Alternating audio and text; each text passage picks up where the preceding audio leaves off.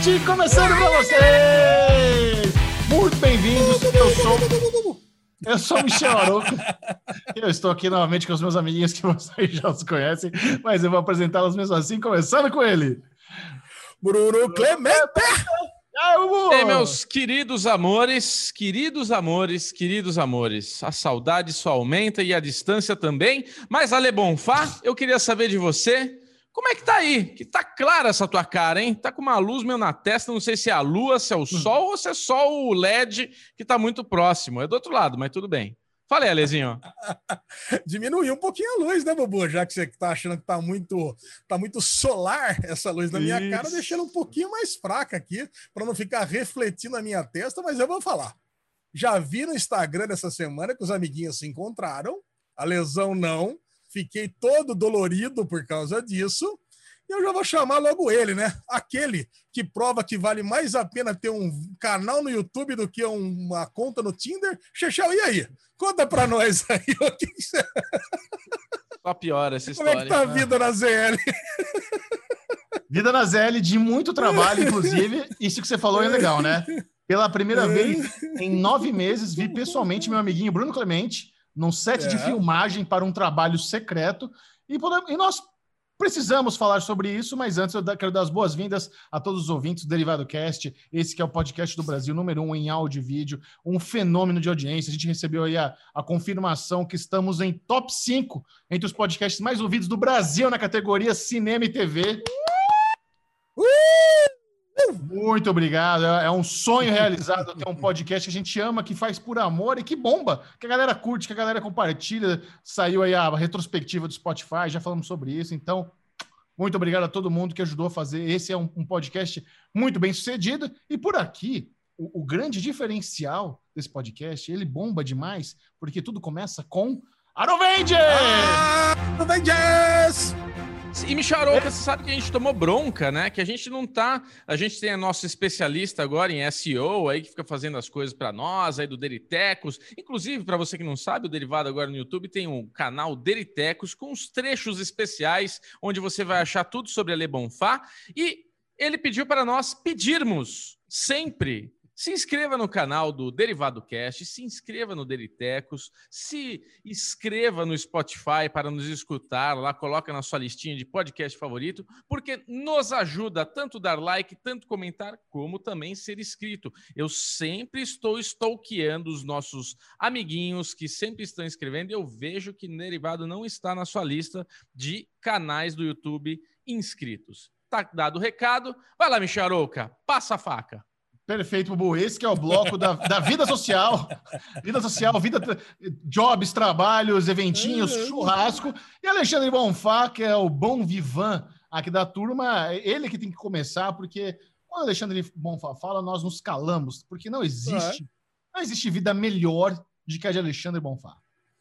Olha, Chechel, eu vou falar que semana passada eu tive uma vida de Chechel aqui eh, na, em Campinas, viu?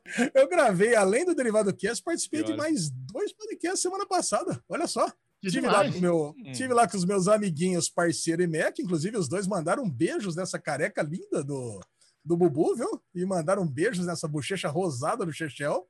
Gravamos uhum. um, um Pod of Wars de Deliberator e tive com os meus amiguinhos lá, a Raul, a Dai e o Felipe, no podcast Papo de Poltrona falando da série da minha vida, Mr. Robot. Olha aí, muito, cara. Muito bom.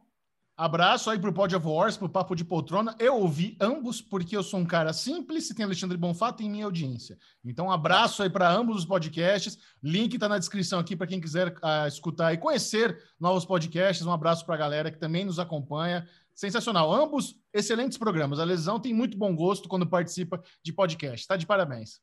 É isso aí. Muito bom, muito obrigado. Agora, o que, eu tô, o que teve de mais importante na minha vida nessa semana é que hoje, quando esse podcast está indo para o ar, é aniversário da minha querida filha Sofia. Parabéns para você. Sofia, vamos é? chutar quantos anos Sofia está fazendo, Bubuia? Vamos tentar adivinhar. Vamos. Eu acho. 18? Você já sabe por fato ou está chutando? Não, chutando. É, eu acho que é por aí. Eu ia falar 17 e 18 também. Quanto que é, Lesão? Sofia está fazendo 19 anos. 19! Ah, 19 aninhos. Já está tirando bom. carta, inclusive. Já está quase com a carta na mão. E, cara, como eu tô viajando hoje, dia 10 de dezembro, que é o aniversário dela, então tá ela pediu. Hoje? Você acabou é? de voltar ah, do Nordeste? pois é. Eu não, ainda não tinha contado aqui no Derivado Cast, mas estou indo para Porto de Galinhas. Estou voltando para o Nordeste, Gergel. Eu falo. Não tem vida melhor que Alexandre Bonfá. Não. Você está voltando. Você, outro dia você estava em Fortaleza, agora você está em Porto de Galinhas. É isso que está acontecendo. Ah, mas é, é, como eu expliquei quando eu estava indo para Fortaleza. Foi um ano muito complicado, muito difícil, de muitos trabalhos e de muita, muita, muito muito, muito cárcere privado, né? Então, estamos aproveitando para, nesse dezembro, nesse finalzinho de ano, fazer as viagens que a gente não fez durante o ano. Muito então, tô bom. indo curtir lá um, um resortzinho tô com a Lu com o Henrique. Ah, cara. Eu acho que vou passar Será que você vai fazer novo... o mesmo? Será que você vai fazer o mesmo? Vou passar um novo no Nordeste também, viu, Lesão? Deixa eu fazer eu isso. Eu faria. Eu, se fosse você, eu faria isso, cara, porque o Nordeste é, o me... é a melhor região do Brasil, com certeza. Agora, como estamos indo fazer essa viagem delícia, na próxima semana contarei tudo que rolou por lá. A Sofia pediu: Ô pai, você vai viajar justo no meu aniversário, então vamos fazer uma festa no final de semana. Falei, ah, beleza. E o que, que você quer? Vamos fazer um churrasco aqui em casa, né? Que é o, é. que é o, é, é o tradicional. De Bonfá, né? Lógico, é churrasco. Aí ela falou para mim: não, pai, mas eu preferia sair para um barzinho. Eu falei: ah, tá bom, então vamos fazer logo os dois. No sábado à noite a gente vai pro bar, né? Aí, ela, aí e no domingo a gente pega e faz um churrasco. Aí ela falou: ah, então tá bom, então já vou marcar logo na, no sábado, 5 horas da tarde. A gente vai, vai para os bares e depois no domingo a gente faz um churrasco. Cara, foi uma delícia, cara. Eu falei, pô, a Sofia foi, levou a mãe dela, né, que era a minha ex-esposa, levou a tia, foi uma reunião familiar ali também. Você pagou a conta? Paguei boa parte. Boa parte da conta. Mas a gente foi lá no Garten Bar, Cara, foi um bar, um bar gostoso aqui. Tem, tem um estilo de bar que ganhou força aqui em Campinas, que é tipo, sabe um bar que pega um, um, espaço bem aberto e pega várias mesas diferentes? Então tem uma mesa que é uma, uma ex-máquina de costura, com cadeiras todas diferentes, sombrinhas Nossa. japonesas. Cara, um barzão estilo universitário, assim, eu gosto. Só que o duro é que pega uns garçons meio mal preparados. Também que a gente ficou pouco ali, já migrou logo para Los Vaqueiros, que é mais meu estilo, fomos super bem atendidos e ficamos lá até fechar. Cara, foi gostoso. E domingão nós viemos aqui para casa e fizemos aquele churrasquinho. Só que, meu, tem duas histórias que eu preciso vergonhosamente contar para vocês. Meu Deus. E vocês quase perderam esse terceiro membro aqui do Derivado Cast na, assim? no sábado à noite. Lá, cara, é muito vergonhoso, é muito vergonhoso, cara. Sábado à noite, pô, você sabe que foi caindo um por um, né? Acabou só eu e a Sofia de pé lá no, no Los Vaqueiros, sentado ali conversando. O namorado dela caiu, Marina caiu, que é minha ex-esposa. Mas a, a Cris foi embora. A Sofia acompanha o pai ou é só no bate-papo mesmo? Acompanha, acompanha, acompanha na boa, desde, desde o primeiro momento. Tomamos ah. aqueles Jack Honey, caipirinha, numa boa. Só que eu cheguei, cara, eu cheguei super bem em casa. E até assisti lá as nossas pautas aqui do Derivado, pô, assisti Mank, assisti tudo que a gente tinha programado. Só que eu cheguei, tomei aquele banho gostoso, e aí você sabe, né? Tô ali com aquele meu condicionamento físico meio deteriorado e decidi apoiar o pé, como sempre faço, na privada, tá ligado? Você chechá deve ser assim também, né? Você não, não vai pegar. Você, para enxugar a perna, como é que você faz? Você enxuga até lá embaixo, tipo um. Eu, te, eu tenho elasticidade, né, cara? Eu, fiz, eu faço jiu-jitsu. Eu, eu, encosto o ah... meu, meu, dedo no, no, no chão, com a perna não, esticada. Cara, eu, Ô, louco, tá louco. É. Eu não, cara. Eu tenho que. Eu peguei, apoiei meu pé na privada, como eu sempre faço, e fui enxugar a perna. Só que, cara, o pé tava molhado. Cara, no que o pé tava molhado, eu peguei, fui limpar, escorregou o pé da privada, dei com a cabeça na parede. o outro pé também escorregou e eu caí com a cara na privada. Pau! Cara, meu Deus, cara. Ainda bem, cara, ainda bem, cara, que a, a, a, a, toalha caiu na privada e eu dei com a cara na toalha na privada, né? Cara, mas eu vou falar pra você, cara. Eu, eu falei, nossa. Eu, eu, sempre eu, achei, eu sempre achei interessante as pessoas que caem de cara nas coisas que eu fico me perguntando: cadê o braço? Cadê a mão que não vai na frente? Como é que cai de cara nas coisas? Não, que você imagina, eu tô com as duas mãos na toalha enxugando a, a perna. A perna escorregou, a mão foi para trás, a cabeça ah, tá. ficou lá que nem um jambolão, bateu na, Nossa. Bateu com o coco, cara, mas assim, com a tampa do coco na cabeça. E a outra perna escorregou, eu caí de cara direto. Cara, eu vou falar pra você. O Grosjean bateu com a força G52, né, Bubu? É Acho que eu bati com a força G75 na, na parede. Nossa senhora. Ué, cara, eu vou falar pra você, cara. Já Parece me deu aquela... uma Parece uma cena do, do Premonição, sabe? A pessoa que morre no banheiro do Premonição. Cara, você tirou da minha cabeça. Eu lembro dessa cena que o cara tá é. cortando o pelo do nariz com uma tesoura e também é. fica aquela coisa do Premonição ali. Muito bom. Cara, eu fiquei, eu fiquei muito desorientado, cara. Puta, eu demorei um bom tempo a levantar, fiquei uns cinco minutos sentado no chão, cara. Sentado no chão, assim, pensando. Falei, nossa, que isso? Puta, nossa. machucou, a lesão... com o nariz machucado. Falei, cara. A lesão, Nossa, além de se preocupar com a saúde, com gordura, com algo, agora tá com uma conclusão na cabeça. Nossa senhora. Bom, de qualquer forma, fui lá, vim aqui, deitei na cama, né? Falei, bom, vou dar uma relaxada, qualquer coisa no hospital, né? Agora, já pensou explicar no hospital, cara? Como é que foi o seu acidente? Não, escorreguei na privada, caí de cara na privada. Escorreguei na ah. privada. Ai, muito ruim. Mas aí no dia seguinte, se já não bastasse isso, Estamos fazendo churrasco aqui, tomando aquelas, aquelas caipirinhas de gin e tudo mais. Aí estamos fazendo churrasco. Cara, aí sabe aquele. Deu aquele intervalo. Aí, cara, tá aquela brasa. Mas eu não reparei que tava uma brasa meio alta ainda. Aí eu falei, vou botar mais carvão. Cara, no, mas só que eu botei carvão como se a churrasqueira tivesse apagada, sabe? Virando o saco de carvão. A hora que eu puxei o saco de volta, o carvão, ele tava cheio de. tava pegando fogo. Cara, a galera toda assistindo ali, né, que da piscina de casa, dá pra ver a churrasqueira inteira. Aí eu tentei apagar o fogo, assoprando o. Ó, Nossa e aí o fogo, o fogo, cara, caiu dentro do carvão. Aí o carvão que já tava em brasa lá pegou mais fogo ainda. Aí eu tentei apagar, abanando o fogo, e só aumentava o fogo. Jogou o saco inteiro para dentro da churrasqueira. No fim da história é que o saco inteiro foi para churrasqueira, é isso? Eu ia, não, eu ia jogar na piscina, né? Foi pra... Nossa. Cara, eu, eu tô vendo o Ale, né? Você não tá vendo o Ale, Michel, nessa hora? Tipo, oh, olha, tá pegando fogo. Bafinho, aquele bafinho que se arrota, explode, sabe? Bafinho alcoólico. Alexandre bafinho Bonfal... 70%. Um, homem inteligente tentando apagar fogo com oxigênio. Não entendo isso. Não, não, cara, não, foi muito ridículo. Bom, eu sei que eu joguei, o, joguei a, o carvão no chão, peguei o guardanapo e bati. E apagou. Só que não apagou a brasa lá dentro, né? Aí quando eu voltei, tava, tava aquela brasa do carvão lá dentro. Aí acabou apagando, jogou os carvão tudo no chão. Cara, foi um final de semana de atrapalhada, cara. Vou falar pra você. Foi... Você pode botar a culpa do, da, da pataquada no carvão, do carvão na conclusão. Isso, só pode ser, cara. Eu, não, eu não faria esse tipo de coisa. O ideal seria tirar. Quando, quando tem brasas, tem que tirar o carvãozinho e botando um por um. Sempre fiz isso, isso. na vida, mas dessa vez não. Virei o saco de carvão cheio de brasa. Fazer o quê? É isso? Bom. É, acho que tá bom, né, cara? Tem mais coisa, mas tá, foi tão agitado esse final de semana. quero saber de vocês, quero saber do Bubu. Como é que tá é. lá o condomínio? Como é que tá seu generale? Como é que tá as é coisas? Tá o condomínio. o condomínio tá bom. Acho que o que a gente tem que falar é que eu. A gente teve uma gravação na segunda-feira que eu enfiei o teste de PCR no Michelão. Nossa, Chegou Chega um tubo desse daqui pra você ter que gusparar, tem que encher tipo isso aqui, ó. Tá vendo? Eu fiz o lambi-lambi que o Bubu lambi falou. Que é, o, aí, Michel. que é o teste de Covid que você tem que cuspir a saliva no potinho, né, cara? Isso aí é um teste frescalhado para quem se incomoda com cotonete no nariz. Porque cotonete no nariz resolve em três segundos. Esse lambilam, quando o Bubu contou a experiência dele de lambilambi, que ele cuspia, cuspia e não enchia, eu não falei nada, mas na minha cabeça eu falo, nossa, que frescura, né, velho? O cara não consegue encher um potinho de cuspe. Eu faria isso em, em dois segundos. E não é. é. que é difícil mesmo. E não é que você cospe, cospe, cospe a babinha e não enche o bagulho e seca a boca.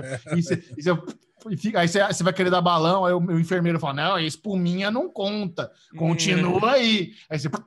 Caralho, velho, muito melhor hum. tomar cotonetada no nariz e resolver essa merda logo. Bem mais prático. Mas é isso. Pô. Fizemos o, o teste de Covid, porque Bubu e eu tive, temos um trabalho muito legal. Eu vou dar um pequenos spoilers, tá, Bubu? Você me segura não. aí. Se você achar que eu tô falando muito, você corta depois. Já Mas o que muito. a gente pode dizer? O que a gente pode dizer é que é um trabalho para TV, então a gente está muito empolgado, porque assim, não é um trabalhinho para YouTube. O YouTube é legal, mas quando é para TV, é um nível de exposição muito maior, que vai passar em múltiplos canais, não é só em um canal, vai passar em múltiplos canais. É uma produção assim que a gente está muito feliz de ter feito, um negócio Porra. que demanda, demanda, demanda uma certa agilidade, demanda uma produção. Então a gente estava lá no estúdiozão gravando um negócio em chroma key, com maquiadora, com figurino, todo mundo testado, sabe? Produção, roteiro. Foi, foi um negócio que a gente realmente conseguiu fazer muito, de forma muito ágil. E a gente fica muito feliz porque é mais um trabalho da nossa produtora, que nós vamos entregar é. prontinho para o canal exibir na TV. Então, esse é o nível de qualidade que a gente já, já é capaz de fazer já, já tem algum tempo, mas só para a galera que está nos acompanhando entender, sabe? Quando vocês me verem na TV, saiba que a gente fez tudo, a gente entregou prontinho para eles. Então, a gente Exato. fica muito feliz com a oportunidade que, é, que o canal nos chamou com a nossa equipe que está redondinha, que a gente consegue entregar um negócio, sabe, no final do ano, que, su que surge e precisa fazer, precisa fazer acontecer. O Bubu, ele tá fritaço, trabalhando, dormindo três horas por noite, resolvendo pepino, sabe? É, é, um gerente de projeto dos sonhos. Então foi, foi. E aí nos vimos pessoalmente pela primeira vez em nove meses. E o Bubu Isso. não quis nem me abraçar, Lê. Você acredita? Ele não quis nem me abraçar. Não acredito. Ficou só aqui, não ó. Quis? Só... Não quis, só no poundzinho, assim mesmo. Ah, o Michel chegou enfiando a mão no ombro já, eu já cheguei nele. Sai, mano, sai fora, não vem que Não era piada, não. Germofóbico. Não, não era piada? Não era piada para Instagram aquilo? Não, é real. Ó, isso aqui é a minha vida real, ó. Eu tenho spray Cara, e álcool gel do meu lado o tempo inteiro. O Bubu gasta um spray desse de, de, álcool, álcool 70, um desse por dia. Fácil, porque Aqui, o, o que eu vi ele usar esse negócio durante o dia é inacreditável, sabe? Não tem Covid que resista. É, tá, é impossível. Eu tomo um banho desse troço todo dia. Uma delícia. Começando falando de tudo, bloco semanal Nossa. fixo com ela, Aline Diniz! Aline! Alinoca, obviamente que essa semana a gente te trouxe aqui para conversar sobre o evento do nosso coração, que é CCXP, Boa. que há pou yes. poucos dias teve Aquela. sua primeira versão online, né? CCXP Worlds, A Journey to Remember, A Journey of Hope. A Hope, A é, Journey of Hope. Of Hope. e, e, assim, eu, eu queria pedir para todo mundo que está nos ouvindo que, mesmo que você não curta a CCXP, mesmo que você não tenha visto nada, fica com a gente, fica com a gente nesse bloco, porque ao final desse bloco você vai saber em primeira mão. Nós temos uma notícia exclusiva. A Aline Diniz e eu assinamos nosso primeiro contrato de premiação para 2021 e nós vamos revelar aqui qual vai ser a primeira premiação que nós vamos comentar na TNT em 2021, exclusiva em primeira mão para o Derivado Cast. Tá? Então, ó, Uhul! o papo já vai ser legal Muito e bom. tem uma bomba, um furo de reportagem exclusivão aqui para vocês. Vamos lá. Eu amo. Alinoca, pela primeira vez em que cinco anos, quatro anos, você. Seis não, anos. Seis anos, você não está envolvida na organização da Comic Con Experience. Vamos supor que tenha ouvinte que nem saiba o que é a Comic Con Experience. Compartilhe com a turma o que é e o que você. Pro a lei isso é absurdo, não é? A lei que não gosta de, de contexto, para ele, todo mundo tá ouvindo sabe o que, que, é, mas tem gente que não sabe. Tem gente que não sabe. Você viu a reação? Ô, louco! Tem que falar o que, Eu que já é. Aprendi assim. na minha bolha. É. Já aprendi na minha bolha que tem gente que não sabe. E não tem problema a gente explicar, não gente. Tem tá problema. tudo bem. Se você não sabe, não tem problema. A gente está então, aqui para solucionar a sua dúvida. Fale, por favor, sobre o evento e o que você fazia até o ano passado lá. Vamos lá. CCXP, ou Comic Con Experience, é um evento que foi criado. Olha os cachorros latindo. Vocês vão ter que ouvir isso durante algum tempo, tá? Tudo bem. Mas enfim, foi... Aqui. Doguinhos. É, aqui tem dois, mas enfim. É, foi um evento que foi criado em 2014 pela empresa é, Omelette Company, que é a empresa do site Omelette. E basicamente ele foi uma ideia dos, dos, dos sócios, né, criadores da Omelette Company, para trazer um pouco da experiência que eles tinham visitando a San Diego Comic Con, que foi a primeira é, Comic Convention, né, que é da onde veio o nome, no mundo. E eles queriam meio que replicar as, as experiências que eram possíveis se ter no, na, na San Diego Comic Con e trazer aqui para o Brasil. Só que a gente nunca imaginou que o evento fosse tomar proporções tão grandes e tão rápido. É, nos primeiros anos, 2014, 2015, 2016, eu fui só, fui só, né? Eu apresentava a live do Omelete no stand do Omelete junto com meus colegas de redação. E a partir de 2017, então 17, 18 e 19, olha, foi 3 e 3, né? exatamente.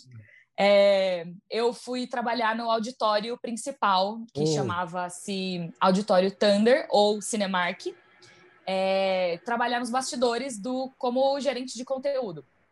Então a gente a gente programava, a gente é, contratava os artistas para virem para fazer foto, sessão de fotos de autógrafos, fazer os painéis. A gente falava com os estúdios para discutir quais eram os filmes que eles gostariam de promover aquele ano e como que a gente poderia promover eles da melhor forma, o que eles tinham de material, quem eles estavam dispostos a trazer para cá para apresentar esses materiais e falar um pouco mais sobre os filmes.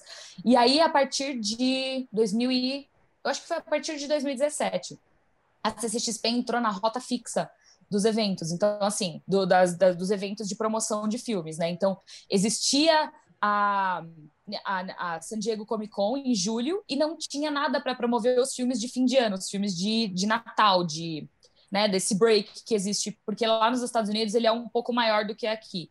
Não, ele é um pouco menor do que aqui, desculpa. Ele tem 15 dias, se eu não me engano. Só que é o inverno deles, né? Então sai bastante filme, eles movimentam bastante o cinema, além do verão, que é em julho lá. E não existia nenhum evento para promover. E a CCXP meio que preencheu essa lacuna e acabou entrando na rota oficial de divulgação dos eventos. Então, todo ano a gente podia esperar que ia ter pelo menos uma grande atração, mas é, com certeza a gente teria mais do que do que uma, né? A gente teria algumas. E aí eu trabalhava nisso, eu, traz, eu assinava, criava os contratos para os artistas virem para cá, eu emitia as passagens e vistos, eu fazia roteiro para eles. É, então eu, eu, cuidava dessa parte de programação, cuida, arrumava, é, criava a programação dos três auditórios principais, né, que eram o Thunder, o Ultra e o Prime. Então desenvolvia Nossa. a programação de cinema, TV, quadrinhos. Então, assim, ao longo do ano a gente ia se meio que se preparando para tudo isso, tendo reuniões e desenvolvendo esses projetos. E de outubro, mais ou menos, até dezembro, né? Começava ali em é, outubro, não, não era muito antes disso, não. A gente já começava a correr atrás para criar programação, para preencher as lacunas e criar aquele evento, é, pelo menos do lado de conteúdo, que todo mundo bom, algumas pessoas tiveram a chance de entrar e assistir Sim. painéis. Não, e, e apresentava essa, também. Apresentava, dia, que era que era assim, era, era o creme. É o creme. Você, você, era disparada a melhor apresentadora de palco da CCXP, assim, não é, não é porque a gente é amigo, não, é unânime. Todo mundo que foi fala isso, isso é unânime, isso é, não tenho o que dizer. Mas esse negócio que você falou da evolução da CCXP, como ela é, ela, sabe, em pouco tempo ela se tornou algo tão grandioso. Eu queria até que o Alesão falasse sobre isso, porque é um negócio que ele sentiu muito, assim, sabe? Como, como a pessoa, eu e ele, o Bubu também, a gente faz a cobertura desde a da primeira Comic Con e andamos ali pela, pela, pela feira, horas e quilômetros todos, todos os anos. Alesão, conta pra turma como era no começo e o que se tornou em 2019, assim, a evolução do que da, da feira em, em si. Cara, é muito prazeroso, né? A gente ter ido desde o primeiro dia, desde antes de abrir os portões, né? Da, da primeira Comic Con, porque é, a partir acho que da terceira da terceira edição passou a ter o Spoiler Night, né? Que é um dia anterior, a gente poder entrar, né? A imprensa poder entrar para verificar os stands. Depois ambaiou tudo, né? Porque aí todo mundo pôde, foi um dia extra para que o público pudesse entrar. Mas no primeira edição, a gente estava lá na filinha. Eu lembro que estava eu e Chechel lá, inclusive, no primeiro lugar para entrar na primeira Comic Con, pra, pra, porque o pessoal do Omelete, lá, o Borgo, ia recepcionar o pessoal da imprensa para dizer o que, que ia ser a CCXP. A gente não tinha noção do que ia ser. Logo nessa primeira, a gente já viu que ia ser um evento grandioso. Tinha uma estátua do Hulk enorme lá. falei, cara, o coração bateu mais forte. Mas, cara, mas era um pedacinho do Brasil Expo, né? Da, da, da Imigrantes, é. lá do pavilhão. Pô, era acho que um terço. Cara, e ano a ano foi crescendo um absurdo. Até que acho que Então, eu tenho edição... uma curiosidade. Eu tenho uma curiosidade hum? sobre isso. Tenho uma curiosidade sobre isso. No primeiro ano, eram 90 mil metros quadrados, que era realmente era só uma parcela do, do São Paulo Expo. Agora, como ele chama? Eu não lembro, mas acho que é São Paulo Expo. Brasil é Expo. É, é, não, é São Paulo, não é? É São Paulo Expo. Ou mudou? Eu não, não é sei, é eu não sei. Mudaram de nome duas vezes. É o da Imigrantes lá. O da Imigrantes. Era um pavilhão, era, era uma parte só. E no primeiro ano, a gente já teve que expandir. Eu tô falando a gente porque na época eu tava lá, tá? Eu não estou mais, mas na época Lógico. eu tava lá. No primeiro ano, a gente já teve que expandir e alugar mais um pedaço do que era inicialmente previsto, porque o público era muito maior do que inicialmente previsto. Nossa. E, se eu não me engano, a partir do segundo ano, a gente já estava no pavilhão inteiro. Pavi... A gente já tinha tomado, segundo ou terceiro ano, a gente já tinha tomado o pavilhão inteiro. E outra curiosidade é que, e eu não sei se vocês vão lembrar disso, o Auditório Thunder, no primeiro ano, ele não foi aonde ele foi nos outros anos. Não, ele era do outro lado. Ele era no é. onde era o, o Creators, naquele é. espaço separado. É, lembramos, Caramba. sim. Não, e, não. e assim, tinha, na, no primeiro ano tinha umas barraquinhas tinha umas barraquinhas tipo de é. feira de praia, sabe? Tinha a galera vendendo os negócios. Hoje, para você ter um espaço no chão ali da feira, é um negócio que tem que ser. Você tem que ter um expositor com bala na agulha, tem que ser uma Warner, tem que ser uma Netflix, tem que ser uma HBO, uma Amazon Prime Video. Não tem mais barraquinha, sabe? O negócio foi crescendo e foi se profissionalizando muito rápido, mas muito rápido. A gente não esperava que ia, ia, ia entrar na rota dos grandes estúdios globais como referência tão rápido, sabe? E foi lindo de ver, sabe? É um tes... Foi um tesão de acompanhar esse crescimento da Comic Con, né? Bubu chegou em que ano lá? Não, qual, qual foi a sua primeira? 2017. É... Ó, Lezinho. Lezinho, fala, Lezinho. O que, que você está querendo Não, falar? não, tem uma coisa. Não, mas porque tem uma coisa que não mudou em todas as edições da CCXP, né? Que desde a primeira Puta, eu paro todas as minhas atividades profissionais aqui logo no começo da semana, pego a minha mala e me hospedo no, na casa do Chechel. Cara, e desde o começo da semana a gente já fica lá se preparando para fazer os artigos. Puta, a gente mal tinha vídeos, né? O Bubu, não, não existia Bubu nas nossas vidas ainda. É, nas primeiras não. Amor, é, não existia, pô, infelizmente não existia Bubu lá para estar tá com a gente, mas Cara, sempre existiu esse, esse acampamento, esse QG Chechel desde o primeiro dia. E a gente Sim. vivenciou esse evento. A gente ia nos primeiros momentos de abertura até o último. Até o último evento. Então, eu, eu lembro, cara, essa, essa de 2017, quando o Bubu entrou na, na quando foi a primeira cobertura com o Bubu, cara, eu acho que essa, para mim, foi a melhor CCXP de todas. Foi a mais divertida, foi a mais engraçada. Teve um, um... Não, é sério, acho que a, a, diferença foi essa, né? Ter o Bubu e não ter Bubu. Né? Porque, não, mas... cara, foi muito engraçado. E tem a diferença, sim, acho que é uma coisa do time e uma coisa de quando eu cheguei, a CCXP que eu entrei, já é a CCXP que a Aline mandava na porra toda. Que já é essa CCXP é. melhor do mundo, já é a experiência mais foda. Então, quando eu caí de balão na CCXP, eu até então não sabia o que que era.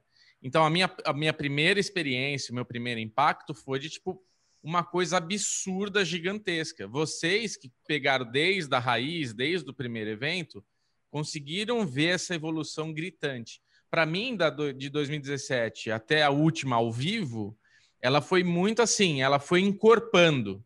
Que nem série boa que ela vai. Tipo Mandalorian. A primeira temporada foi muito boa, mas a segunda tá surpreendente. Foi tipo a sequência dos anos da CCXP. Primeiro ano que eu fui foi eh, animal experiência inédita na vida e depois só foi melhorando, foi encorpando. Agora, Ale Bonfá, eu assim, vamos Vai. puxar já a CCXP Worlds? É, eu, eu acho World. que é legal. A gente, a gente é. fez toda essa introdução, porque Isso. imagina né, um evento que dependia da aglomeração, 200 mil pessoas passando por lá no final de semana. Era, era essa, esse essa sentimento, essa, esse orgasmo nerd que era o negócio.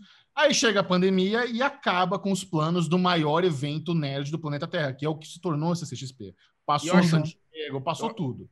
Eu acho legal, Michel, falar, não, não deixar de falar novamente pela oitagésima vez aqui, o que, que é a experiência da CCXP pisar no chão lá, de ir nesse auditório Thunder e ver as coisas. Porque assim, a CCXP tem todos os painéis, tem todas as experiências, que tem umas que são excelentes, tem outras que você fala, por que, que eu fiquei nessa fila maldita para passar por um cordão, sabe? Tem de tudo. Mas assim, eu acho que antes os painéis são legais porque você, o, as ativações são legais porque você tem um contato direto com as roupas, com o making off, com essas, tem todo esse, esse, esse negócio, a fila, tem essa atmosfera.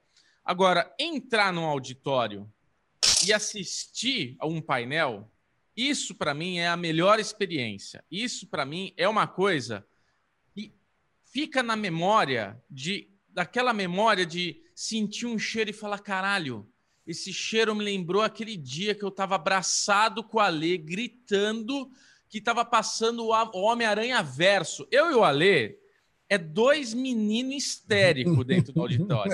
Eu pego no braço é. dele, ele pega no meu braço. Agarra na perna do, do Bubu, é isso mesmo. Não, é, é. puxa a barba, é histérico é. o negócio, histérico. E, ao mesmo hum. tempo, você tem 3.488 pessoas do seu lado fazendo a mesma coisa. Então, assim, isso é uma, é uma experiência que é, é, é, inédita. É uma coisa que não tem o que falar. Isso vale qualquer coisa. Tipo, vale, isso vale. Por isso que a pessoa madruga naquela porra daquela fila para conseguir entrar nesses auditórios. Porque essa é a experiência, você ter isso. E é muito frustrante quando você tem um painel ruim. Tipo, ah, o estúdio trouxe uma série que já acabou. Não! Tipo, não, Game of Thrones. Caralho, todo mundo com aquela expectativa da nova temporada, da última temporada. Os caras trouxeram, tipo, uma vinheta em 3D. Tipo, meu Deus, não tinha Aline para fazer entrevista, eram eles se entrevistando. A gente lá, nossa, mano, pelo amor de Deus. Alguém, alguém, interrompe aí, vê um cara com a lanterna. É. Let's go, let's go, sabe? Tipo, acabou, velho, não dá. Então, assim, é, cara. essa emoção toda da CCXP, fora uma coisa que a gente viu manifestar, que eu estava sentindo, e de repente começou todo mundo manifestar, marcar a gente no Instagram, a Aline também é, é, postou isso no Instagram, de tipo, todo mundo postando essas memórias, que isso influenciou muito para a CCXP Digital. Desculpa, Michel, por isso que eu quis dar essa volta toda. Não, mandou bem. Porque assim, a nostalgia que a gente a gente já está em quarentena, tá todo mundo com esse sentimento bosta de estar tá preso, de estar tá aqui, mesmo quem está saindo um pouquinho, quem não está, mas assim, tá todo mundo com essa merda, a vida não tá normal. De repente, chega o melhor evento que o Ale escreveu muito bem no Série Maníacos, que é, aquela, é o evento que fecha o nosso ano. É o momento que a gente fala, bom, um ano acabou, a gente vai para a CCXP, dá uma extravasada e agora vamos olhar 2021. E, e tipo assim, caralho, não vai ter de repente vê um amigo teu, uma, um, uma pessoa que acompanha a gente todos os anos e está lá tirando foto, marcando. O pessoal do Fora do Plástico fez um stories marcando eu, o Ale, o Michel. A gente, caralho, velho. Que... Começou a me bater uma tristeza, Aline. Mas, mas, de verdade, assim, uma tristeza emocional, de até querer chorar. De tipo, caralho, velho, não vai ter. E não é uma vaidade de tipo, ai, queria as pessoas querendo tirar fotinho comigo. Que eu já contei uma história maravilhosa aqui, Aline que é o momento do Bubu brilhar ali, né? O Michel ele tira 10 fotos, o Bubu e o Ale tira uma com, com as pessoas que acompanham. E teve uma hora que a gente estava no painel da Warner ali, no. no, no não painel, stand. como é que fala? No stand da Warner. E tinha uma menina que chegou assim para mim: ai, dá licença. Eu já, oi, tudo bom? Você dá licença para tirar foto aqui desse negócio? Eu, do Totem. Era do Totem. Então, assim, toda essa é. nostalgia, toda essa alegria que é esse evento, que esse evento é uma alegria. Eu sempre comparo assim, salão quatro rodas do automóvel, salão, o salão do automóvel. É uma atmosfera ruim, é uma atmosfera de tudo que você não vai ter na sua vida. Os carros caros, as Mercedes, é tipo coisa que eu não vou ter. Então você fica ali invejando o que você poder. Não é CCXP, não. A CCXP é uma feira nerd onde todo mundo está respirando coisas que sempre quis tocar e nunca conseguiu, e ali está tocando. De repente a gente não tem mais isso. A gente tem a CCXP Worlds, que ninguém consegue falar Worlds, caralho! Fica todo mundo, CCXP Worlds! E não. com esse pensamento, aí eu deixo o Michel continuar, que é não, isso. A Aline, a Aline quer falar sobre o título. Fala, Aline, fala. Esse título! Esse título é sem condições. Gente, a primeira coisa que eles anunciaram, ah, vai ser online. Eu falei, da hora, vão conseguir entregar um evento, nem que seja algo, sabe, reduzido, diminuído tal. Vai chamar CCXP Worlds. Eu fiquei assim. Mano. Não, é muito bom. É um, foi um Porque desafio. Worlds. Isso. Cara, tinha uma coisa que todo eu desde que eu entrei no Melete, eu entendo a necessidade de você usar títulos em inglês, você usar palavras que sejam reconhecíveis ao redor do mundo. CCXP a gente usou muito com base em no fato de que Comic Con Experience não são palavras que cabem fácil no, no, no vocabulário português. Você tem que ter uma certa, um certo conhecimento da língua inglesa para conseguir falar Comic Con Experience. E entender que o segundo C não fala, é Comic Con, sabe? O que é Comic Con? E aí Experience, exactly. enfim. E aí viemos com o CCXP, que não é dos mais fáceis, mas são letras, que é só você olhar e tá escrito ali letras.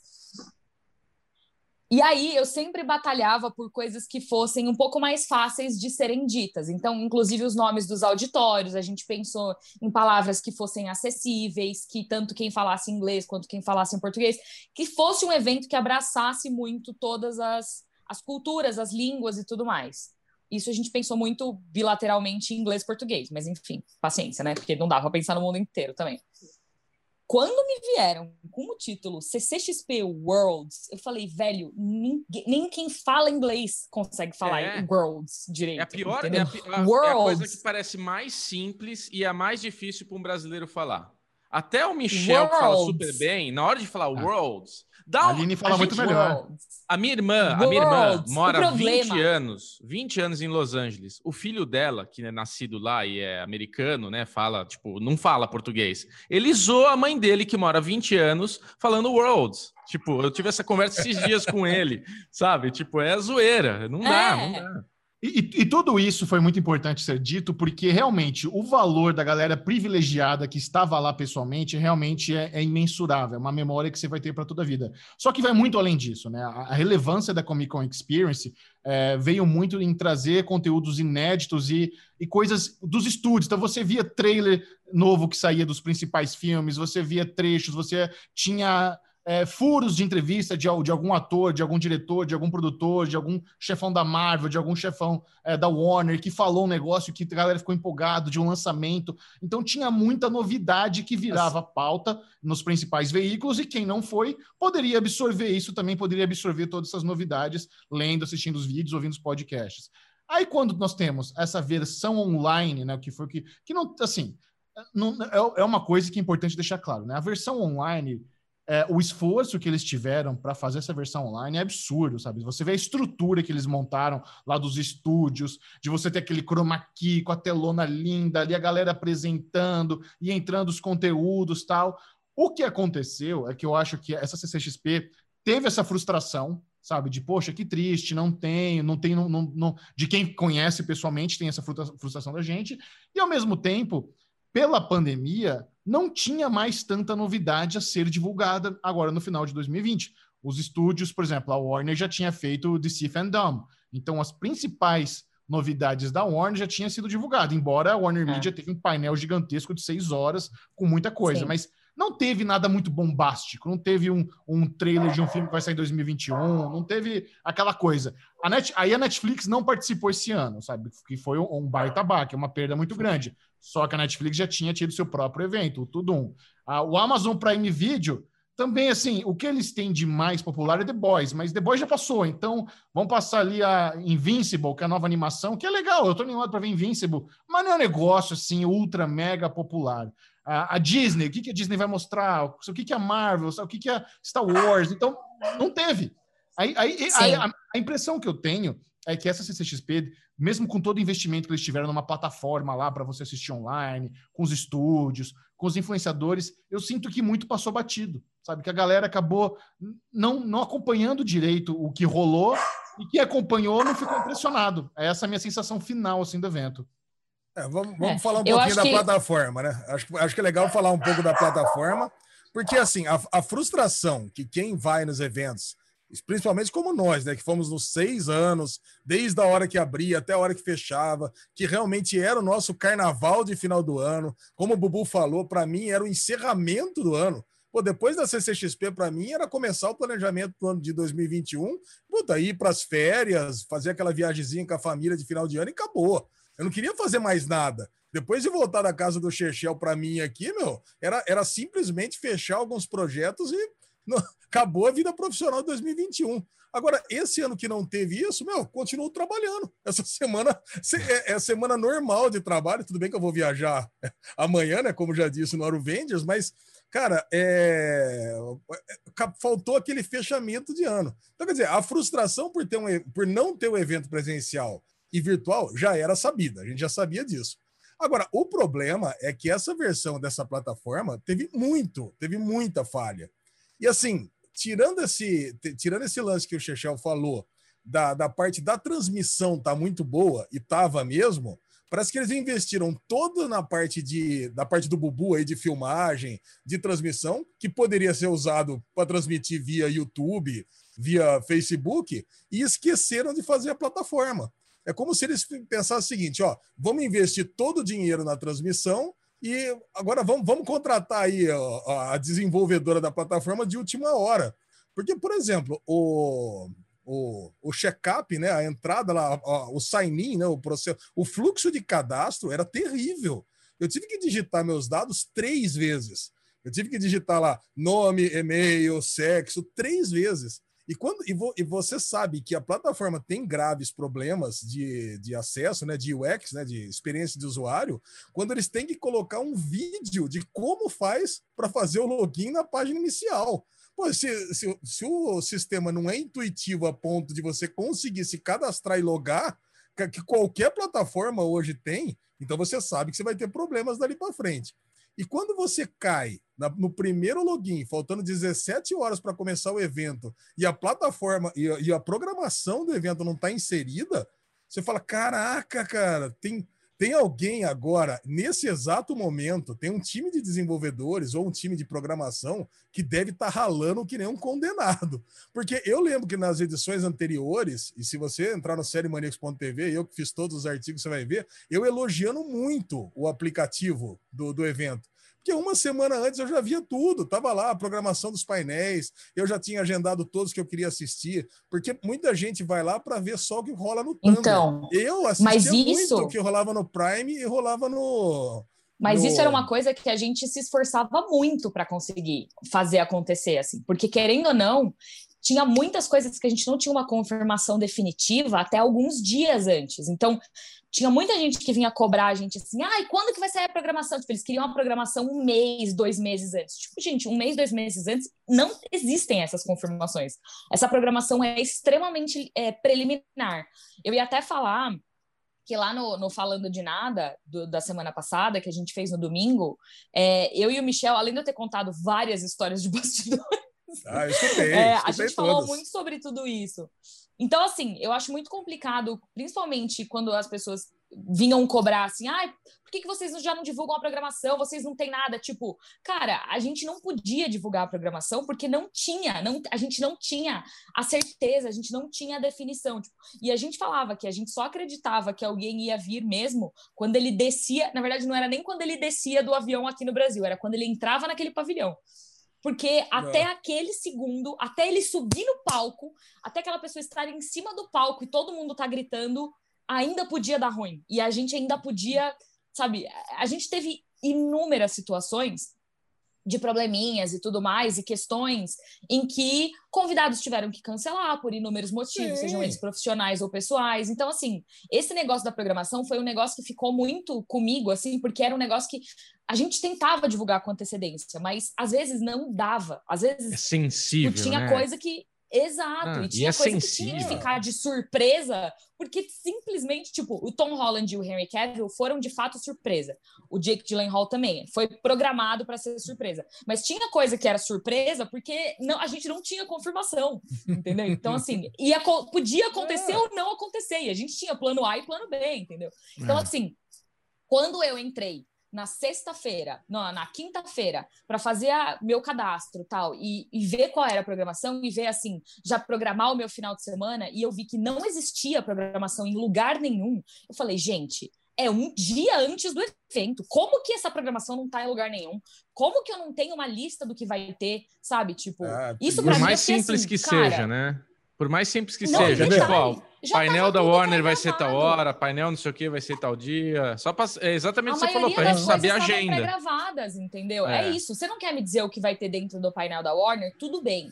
Me diga, o painel da Warner vai acontecer na sexta-feira a partir das três da tarde. Quinta-feira isso não existia, entendeu? Então, é. nesse sentido, eu fiquei um pouco decepcionado. Eu falei, gente, não é possível. Sabe, confusão... não é possível que, que, essa é. programação não exista. Confusão, Aline, né, a gente entende que a gente entende que shit happens, né? Ano passado, o Batman lá do Titans ia vir e não veio. Tá bom, eu já tava, eu tava indo pro painel é. e descobri no meio do caminho que ele não ia vir. Inclusive, tava com umas bolhas horríveis no pé. Tive que voltar e atravessar aquele pavilhão Ale. inteiro, cara. Ô, Aline, o, o Ale criou bolha no pé na Spoiler Night. Na Spoiler Night, Caraca, o Ale já tava com bolha no pé. na ideia. hora do almoço, ele já, caralho. Na hora do almoço ele já tava mancando. Eu falei, ali, a CCXP nem começou. Parabéns. Você chegou faz uma hora. Trocar o tênis. É. É. Mas é isso, entendeu? Tipo, as coisas acontecem. A gente descobriu do cancelamento dele, era quarta-feira à noite. Quarta-feira à noite? Acho que era é. quarta-feira à noite. E foi assim, talvez ele não vá mais. Eu fiquei assim, pelo amor de Deus, o evento é. começa amanhã. Como assim, talvez ele não vá mais, sabe? Eu acho que era um duas que coisas. a gente ficava maluco. Duas coisas foram muito frustrantes. É, primeiro, essa entrada no site, que já está todo mundo ansioso porque vai começar. Estamos na quinta-feira, vai começar e vamos lá cadastrar, fazer tudo certinho.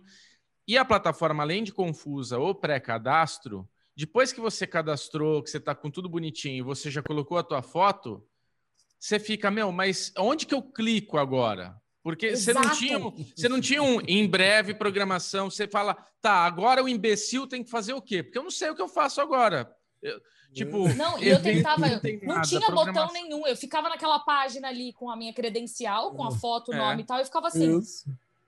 A Mari que escuta a gente, e agora? Michel, falou com, a, com, com o Michel de tipo, Michel, tá, onde que eu vejo agora as coisas aqui? Onde que eu clico? Porque é isso, as pessoas é. devem ter ficado se com tipo, tá, tá tudo é. pronto. E aí tá tudo aquele gifzinho do não, Bubu, tá Bubu, Bubu, o lance é o seguinte: tinha problemas de UX grave na experiência de usuário e também tinha problema de performance grave, porque aquele mapa era pesado demais.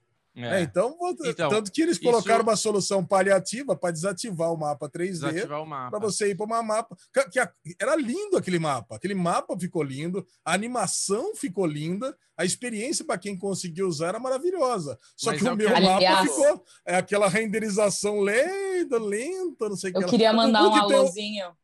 Pro Ryan é. Smallman, que foi um dos desenvolvedores do mapa, ele arrasou. Tava lindo. Nossa, lindo de morrer. Lindo. lindo mas agora assim, ali, impecável. Agora, ali o Bubu, o Bubu tem o Mac, o Mac mais caro do Brasil, né? Na, na agência Children. E ele não conseguiu usar. Então, cara, eu não Não, não é que eu não consegui usar.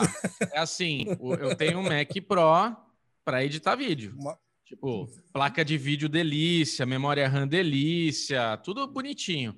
E eu vi a galera uhum. reclamando. Eu caguei, falei, ah, Estão reclamando porque, meu, é os computadores que não tem placa de vídeo, tem 8, 8 GB de memória RAM, vai, então. vai chorar mesmo. Aí eu entrei com o meu, cremosão, falei, deixa eu ver, pá!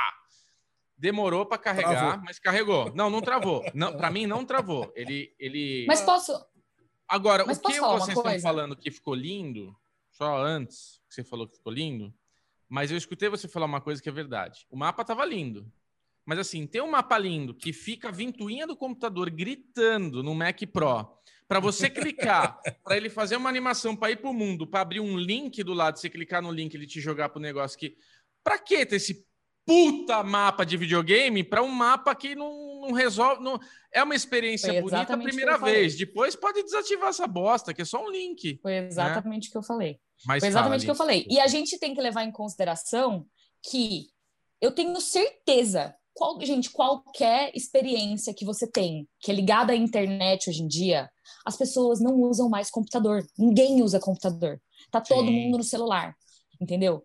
Como que você vai fazer uma experiência que você precisa de uma visualização ampla, que você, tudo bem, eu entendo que tem gente que ligou na TV, que é uma experiência que eles queriam ter numa tela grande, sabe? Mas a maioria, e, e, e isso eu tô falando do fundo do meu coração, assim, você não é um alecrim dourado, entendeu? Tipo, a maioria das pessoas assistiram do celular.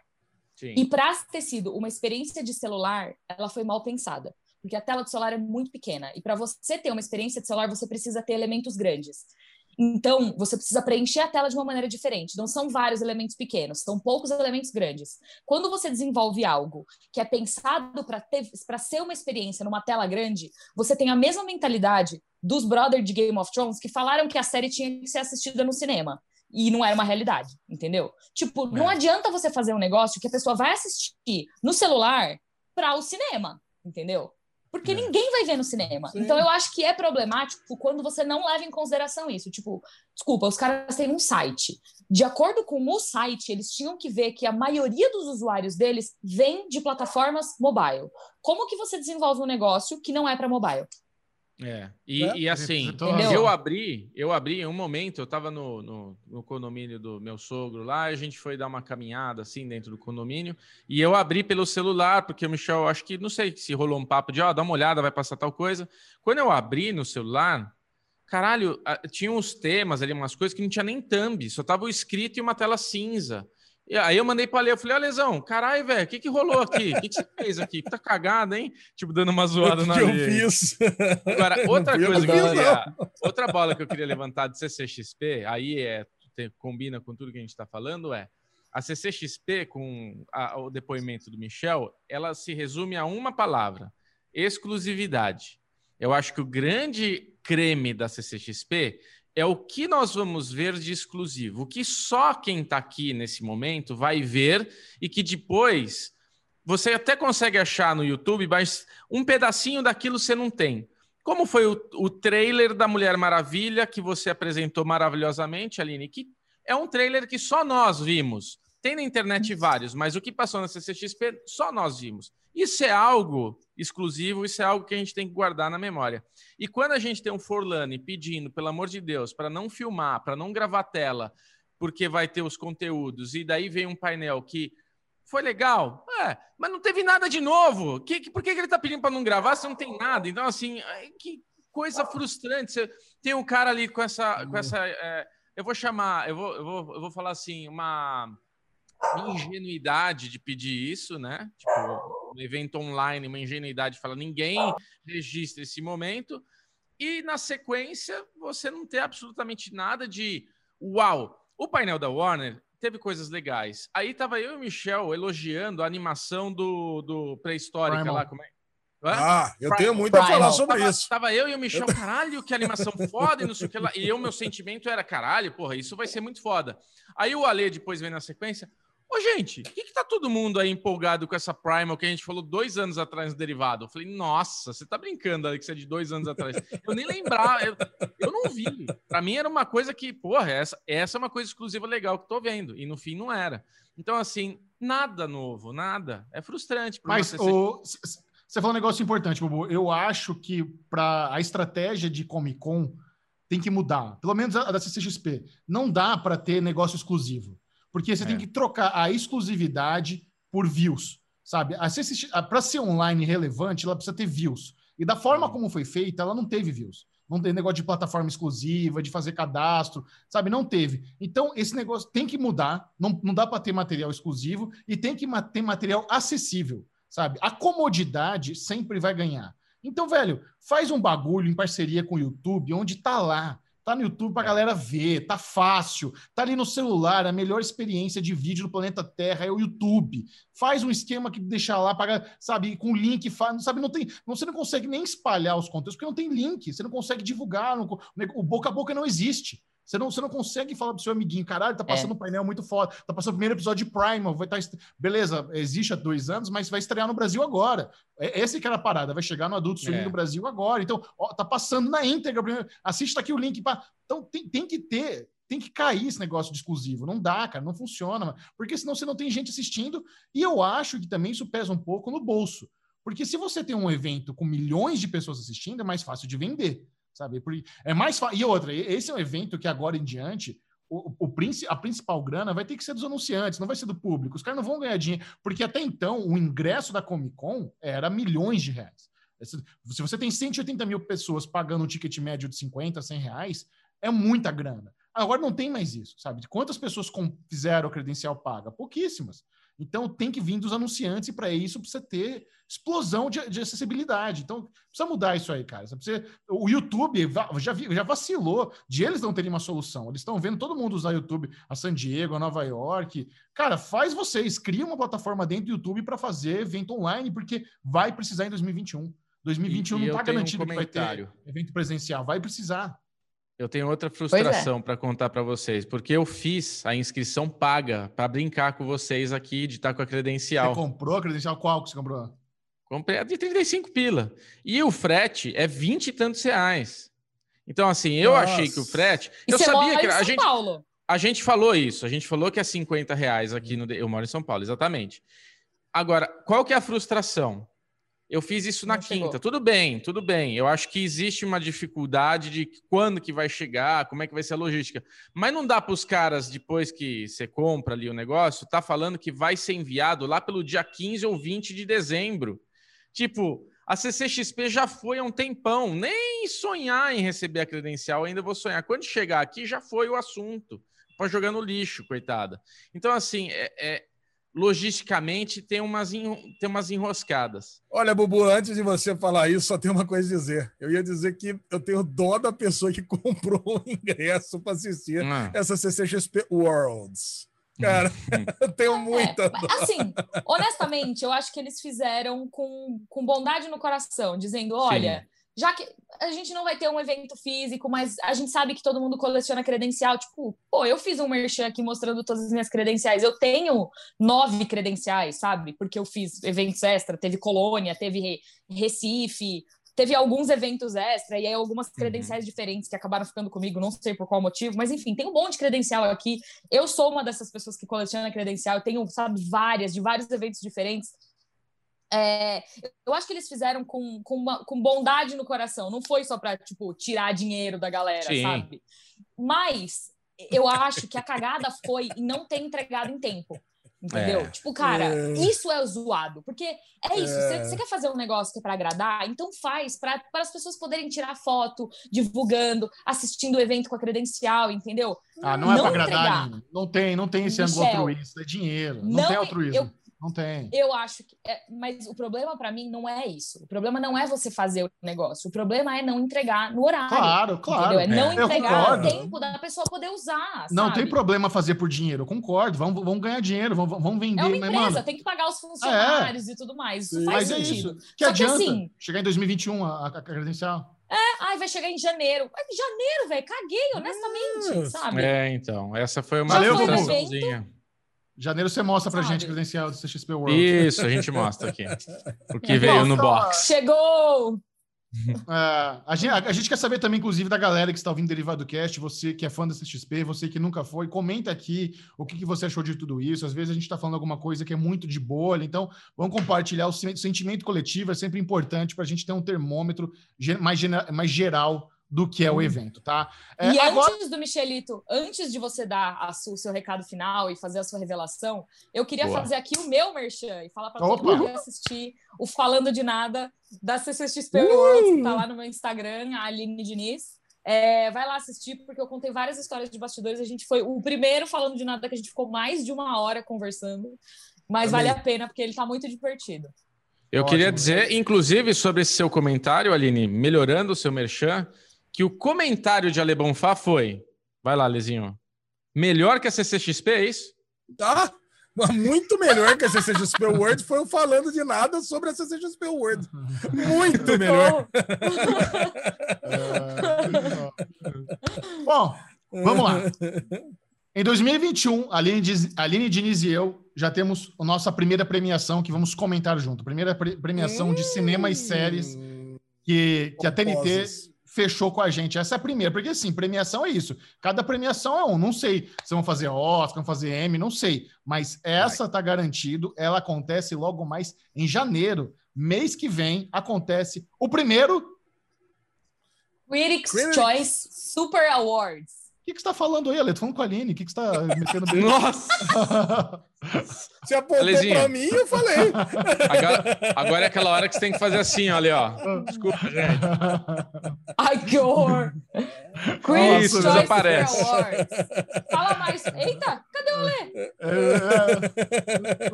é, Gasparzinho.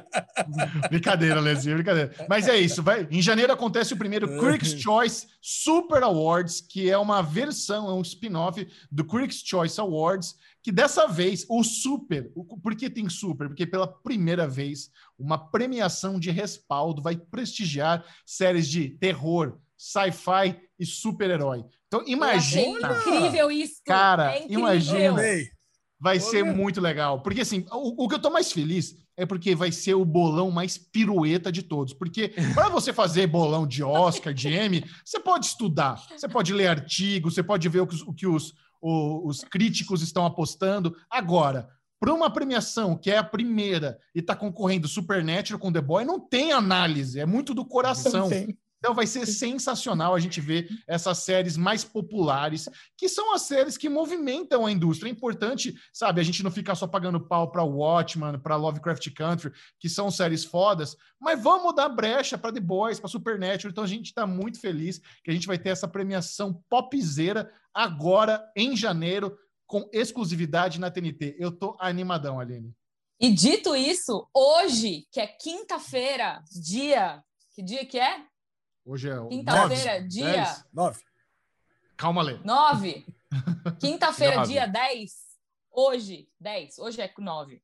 Quinta-feira, é. dia 10. Amanhã, que a gente está gravando no dia 9. Hoje, que saiu esse Derivado Cast, dia 10, na quinta-feira, às 8 da noite, eu e Michelito estaremos lá no Instagram da TNT para falar sobre o Critics' Choice Super Awards, comentando um pouco dos indicados falando um pouco sobre o que, que a gente. Michelito, eu acho que a gente já pode fechar aqui, que lá a gente vai fazer o nosso bolão. Sem já podemos fechar. Sem, Sem estudar, estudar, mas não tem estudo, Combinado? não tem estudo, é do coração. Do coração.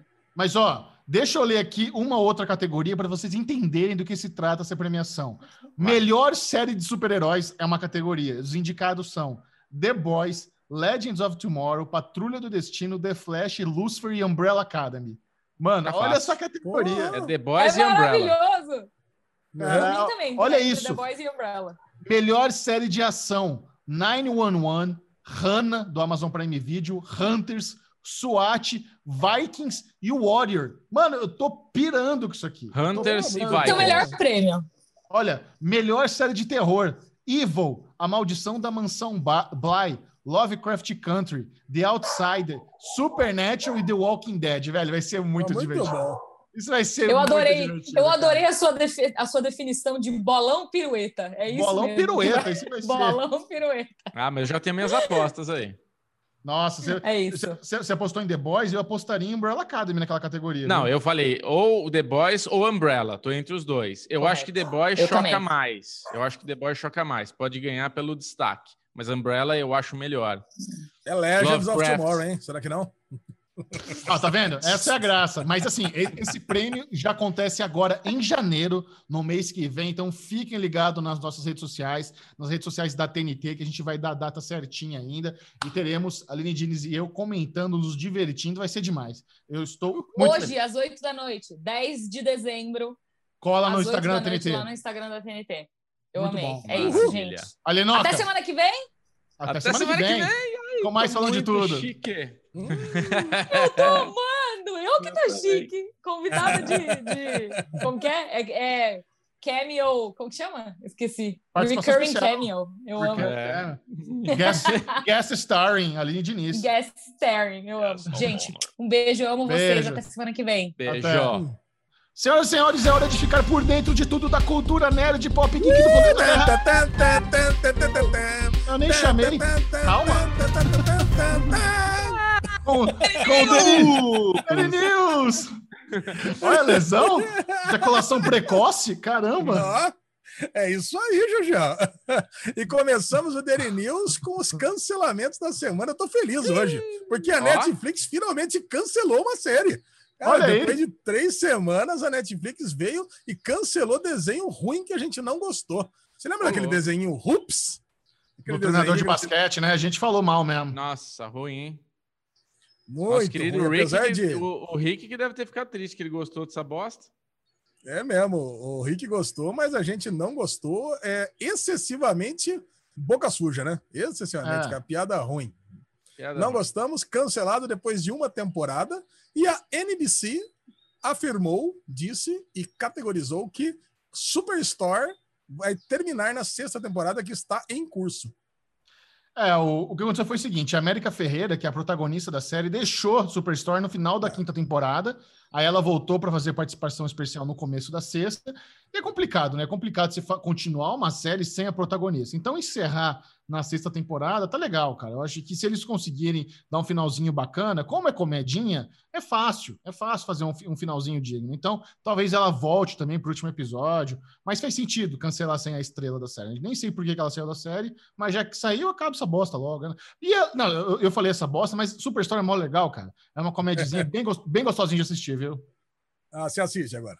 Não, eu vi alguns episódios da primeira temporada. Eu gostei.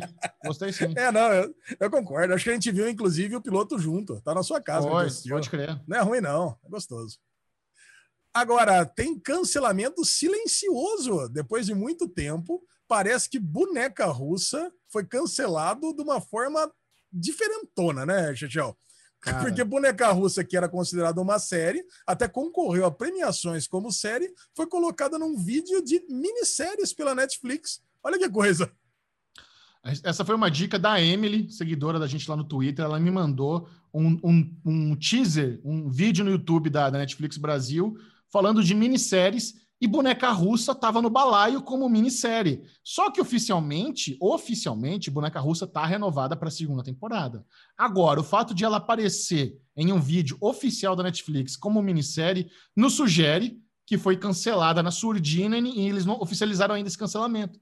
O que seria uma. Cara, assim, funciona. Pelo menos é isso. Boneca Russa, a primeira temporada, ela funciona como minissérie, sabe? Não é um negócio que, porra, que merda, tem um gancho. Eu queria que tivesse mais, porque eu adorei Boneca Russa. É muito criativo, muito divertido. Então, seria legal ter uma segunda temporada. Mas se cancelou, avisa, né, fi? Não fica dando migué em videozinho do YouTube. Porra! É, não, você disse tudo, cara. Agora, inclusive, a gente, quando discutiu a renovação de boneca russa, o ideal é que fosse outros personagens, com outra história, né? Não dá continuidade nessa aí que já encerrou. Não tem ah, mais que continuar isso aí. Ah, você não concorda? Não, isso eu não concordo. Eu queria, eu queria ver a Natasha Leone de volta. Ela é a alma da série, não dá pra fazer sem ela. Ah, bom, ótimo. Que seja a minissérie, então, e acabe logo com isso aí.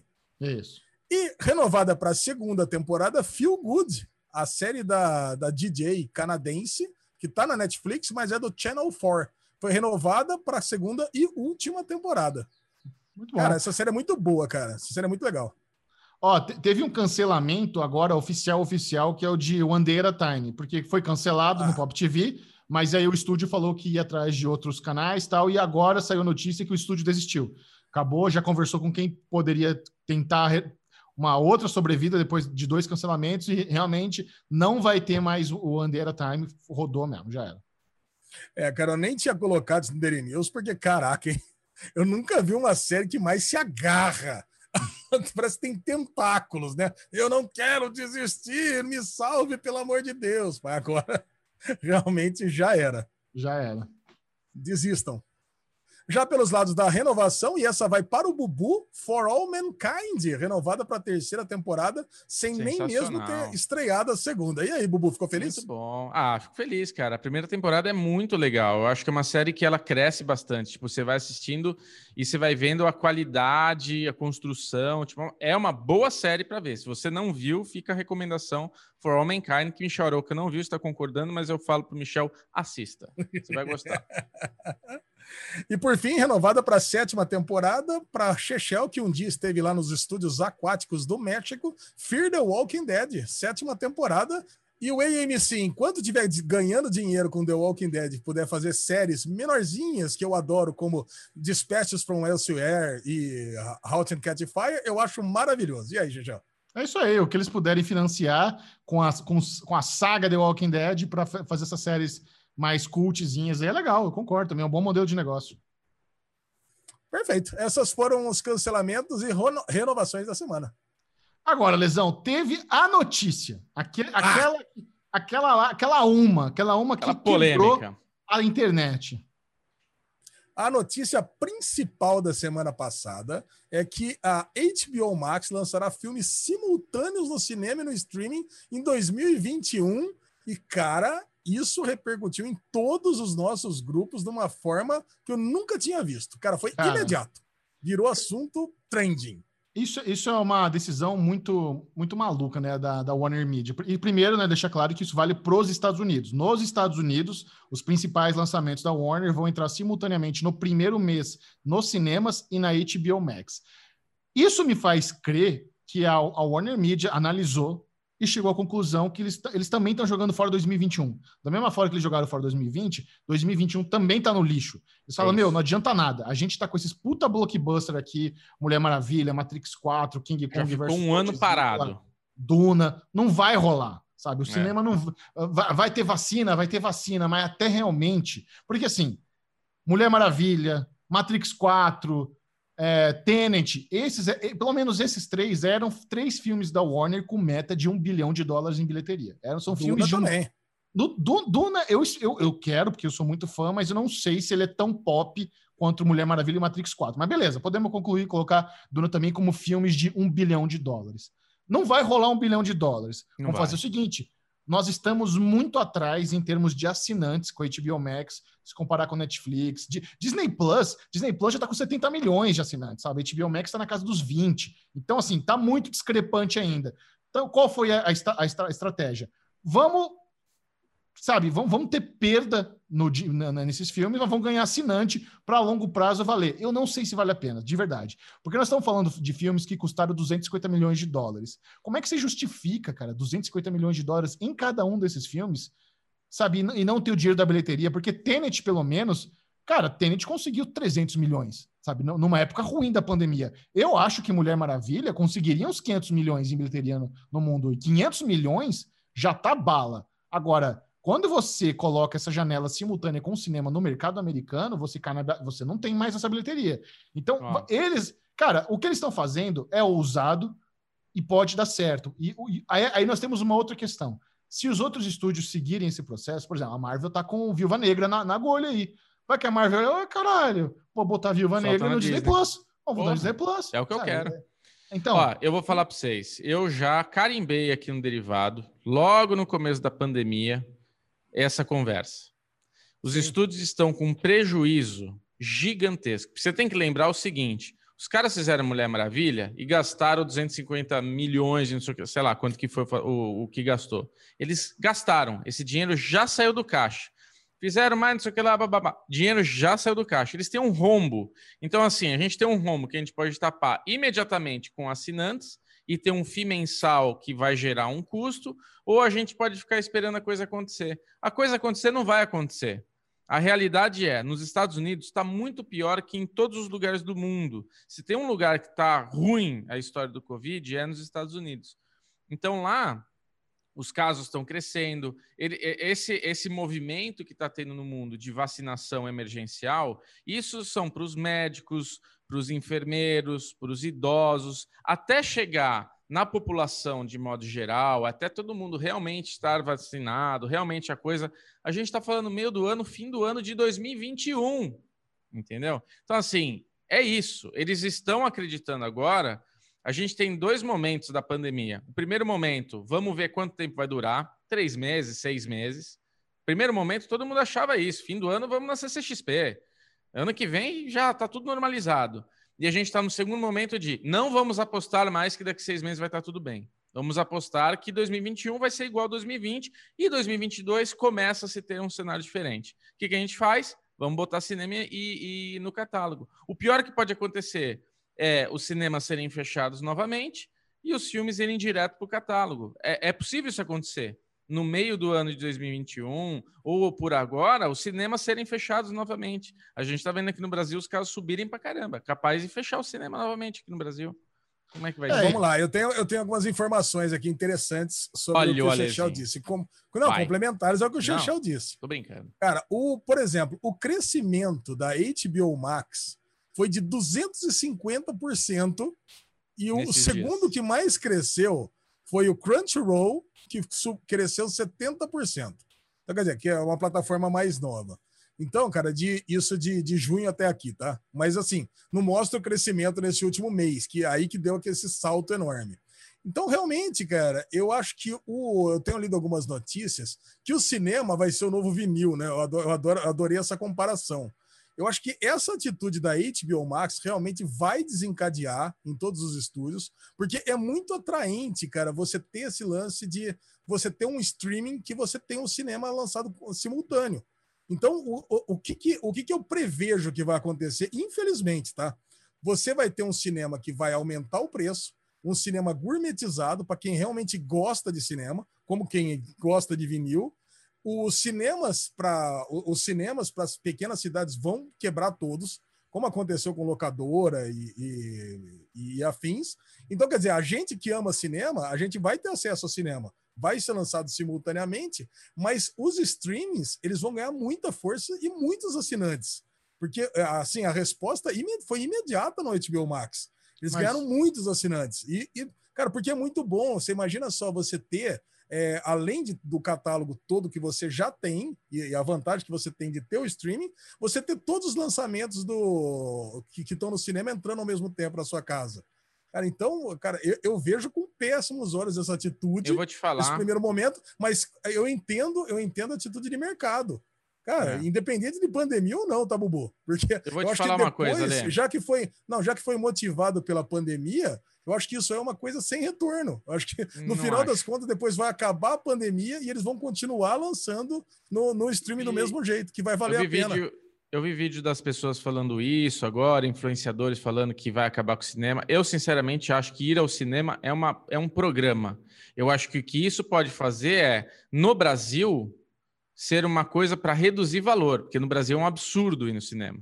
Nos Estados Unidos não é esse absurdo todo. Eu lembro quando eu ia no cinema lá, é peanuts, é baratinho. Vamos vamos o programa, é, o, o, o prazer de ir no cinema. Tipo, o cinema é você não bubu casado, mas você, menino solteiro, e no cinema ver um bom filme com uma menina que você está saindo, é um primeiro date, é, é, um programa. Eu acho que, tipo, esse programa, casado o que vai também. ser. O que vai ser ruim, casado também, é tipo, é um programa levar o seu filho para ver uma animação no cinema com um som bom. A gente não vai deixar, óbvio, pessoas que têm menos dinheiro, pessoas que têm menos. Por isso que eu falo, uma coisa é a gente pensar com cabeça de brasileiro, outra coisa é a gente pensar com cabeça de americano. Outra coisa é a gente pensar com cabeça de estou na pandemia e preciso ganhar dinheiro, a gente está parado. E outra coisa é, depois da pandemia, se isso volta ou não volta. Eu acho que quando acabar a pandemia, estiver 100% resolvida, pode ter um, um reajuste de como funciona o cinema streaming, mas o cinema não morre. Não morre. Para mim, não, não, morre. Não o morre. que morre. O vinil não morreu que, até hoje. O que morre. Não, mas vinil é muito diferente falar de vinil. Vinil é um romantismo, você escutar um disco de vinil na tua casa. E no cinema é programa, não dá para comparar com vinil. E no cinema é sentar numa poltrona gostosa, sentir o cheiro do cinema, comer uma pipoca. Isso é uma atmosfera que a família não vai perder, o, o, o, o, namoradinho, a namoradinha não vai perder, o casal não vai. É um prazer ir no tá cinema ver. A merda é, filme bosta. Filme bosta não vai ter Vamos mais lá. no cinema. Fala, Michel. Não, essa, essa realidade do Ale aí que ele falou, que o cinema vai ficar mais gourmetizado, mais elitizado, já é a realidade brasileira. No Sim. Brasil, o cinema já é um rolê de playboy. Menos Sim. de 10% das cidades brasileiras têm cinema. Os cinemas ficam dentro de shopping. Essa cultura de cinema ser um programa de, de playboy já é real no Brasil, sabe? Sim. E o que pode acontecer é que em vez de ter 10%, vai ter em 7%. E assim, cinema em shopping é coisa de Brasil. Nos Estados Unidos não tem cinema em shopping. Nos Estados Unidos, os cinemas são na rua. Você vai para um prédio lá onde está o cinema. Ó, tem, óbvio, tem as exceções, mas no geral, Sim. na cultura americana, o cinema lá é mais barato porque não é em shopping. O cinema lá nos Estados Unidos não precisa da bombonière. Aqui no Brasil, cara, sabe, os caras ganham dinheiro, muito mais dinheiro com bombonière do que com ingresso. Sabe? Você é, vai pagar sim. uma pipoquinha ali com, com azeite trufado e, e o caralho, uma, e uma Heineken, você paga 50 conto e já pagou 100 no ingresso. Cara, quem é família, você ir ao cinema com família, esposa, três filhos, é um, é um rolê de 300 reais, cara. É muito Isso. dinheiro. É, é muito caro. Não, é, já não é para qualquer um. Então, eu acho que no Brasil a tendência vai ser realmente elitizar ainda mais, não vai morrer. Nos Estados Unidos ainda é difícil saber como vai, vai, vai acontecer, mas aqui vai ser isso. E outra, o que a Netflix fez com o Planeta Terra foi criar uma geração de teleagnósticos. As pessoas cagam de esse negócio de experiência de ir no cinema. Isso é coisa de, de da gente, de afrescalhado, de Nutella. A galera caga, a galera quer ver no celular. Que a galera prefere comodidade do que experiência. Então, se você tem Matrix 4 para ver no celular, no busão ou na TV da sua casa, e você tem no, no cinema e você pode pagar 30 reais por mês para ter esses filmes, você vai pagar. Lógico que vai rolar, as pessoas vão preferir. Agora, deixa eu te falar uma coisa. Tá todo esse mimimi que vai acabar, que não sei o quê. Agora, no Brasil, que é o nosso exemplo, boa, no Brasil, que é o nosso exemplo, já não é assim? Vamos falar a verdade, já não é assim? Tenet saiu semana passada aí, faz 15 boa. dias. Já tem Tenet 4K pra você ver no Torresmo aí, entendeu? Tipo, se for boa. pensar assim, já era pra ter acabado no Brasil o cinema, porque todo mundo consegue ver o filme que tá no cinema depois de uma não, semana, não. três, quatro dias. Cara, raríssimas pessoas conseguem usar a tecnologia de torrent. Isso é coisa muito Sim. de bolha. É. Então, a maioria das pessoas não entende como é que funciona o torrent até hoje, isso é coisa nossa, e tem uhum. o lance do FOMO. Aí, por esses filmes mega hypados, a pessoa quer assistir o quanto antes, porque quer estar tá no grupinho da conversa. Então, uhum. pô, saiu um filme da Marvel, puta, eu quero ir na, nos primeiros duas, três semanas, de qualquer jeito, para fazer parte do assunto. É isso Exato. que movimenta o cinema, cara. E tem aqueles filminhos que estão entrando ali junto, né? Pô, daí tá você tá assistindo lá Capitã Marvel, tem um filminho para você assistir com seu filho, tem aquele outro filme um pouquinho outsider que acaba compondo ali a sala de cinema. Então, cara, é, o negócio é esse. Agora, assistir Torrent, cara, é coisa nossa, é coisa de, de maníaco, é coisa de Puta, cara, é, é menos de 1% da população, você pode ter certeza. É, é, é, você viu, né? As ações do, dos cinemas físicos droparam lá nos Estados Unidos. Droparam. É, Desde esse anúncio do, da Warner Media, arrebentou. Então, assim, é, vamos ver. É, o, a gente tem que ver se os outros estúdios vão seguir é, tá, tá rolando um mal-estar já com diretores, né? O Nolan já falou que a HBO Max é. é o pior serviço de streaming. O Nolan é mala pra caralho, né? Ele é um puta cineasta, adoro o Nolan como cineasta, mas ele é mala, sabe? Ele obrigou a Warner a colocar o filme dele no meio da pandemia nos cinemas, aí não teve um bilhão, aí agora ele fica falando groselha. E, o, já teve também a treta da, da Legendary, que ela meio que bancou o custo de Mulher Maravilha junto com a Warner. E aí? E onde é que eu tô nesse rolê, sabe? Então, assim, tem muitos elementos na indústria cinematográfica que agora vamos estar ser adaptados. E a Warner, e a Warner Media está sendo boi de piranha, então joga aí no Rio. Vamos ver se as piranhas comem ou se passa. Porque daqui a pouco, se passar, aí vem, aí vem Disney, aí vem, vem todo é. mundo, vem Sony, vem, todo mundo vem na bota, entendeu? Vai rolar. É. Vai. Vamos lá, Lesão, próxima notícia. Vamos lá. Próxima notícia: Amazon Prime Video coloca a função de Watch Party na plataforma. Cara, e assim, eu sempre quis testar isso. Eu acho que é uma puta de uma ideia. Isso não é novidade. Já existem plugins que fazem isso na Netflix há anos para navegador. Agora, de forma, de, de forma nativa, só existia no Disney Plus. Eu tenho visto no Disney Plus que existe o Watch Party. Agora, eu vi que entrou no, no Prime Video agora, mas só para só computador, né? Não existe nas versões ainda para Apple TV e também não deve existir para Smart TV. Cara, eu acho que é uma puta uma ideia legal, cara. O que, que vocês pensam? Assim, para quem não conhece, contexto, né, Xexel? O que, que é uma watch Boa. party? Watch party funciona da seguinte forma: eu quero assistir alguma coisa com os meus amiguinhos, Xexel e Bubu, e até mais 97 pessoas, que é, é o máximo que a plataforma suporta, desde que sejam assinantes. Eu escolho o, a gente escolhe um filme para assistir junto. Eu dou, um, eu seleciono o filme, coloco o meu nome ali, ele cria um link, mando no, no, no, grupinho do, de qualquer lugar lá, do WhatsApp, Telegram, todo mundo entra e a hora que eu der o play, todo mundo começa a passar na tela de todo mundo. Eu, como sou o master ali, eu controlo os pauses e os, e os plays. E abre um chatzinho para a gente poder conversar enquanto está assistindo. Eu acho uma ótima ideia, cara. Eu acho cria uma experiência de estar tá assistindo junto, mesmo que virtualmente. Olha, em termos pessoais, caguei. Não faço questão de ver filme com vocês no mesmo horário. Agora, ah, é. em, em, em, em, questões comerciais, isso é interessante.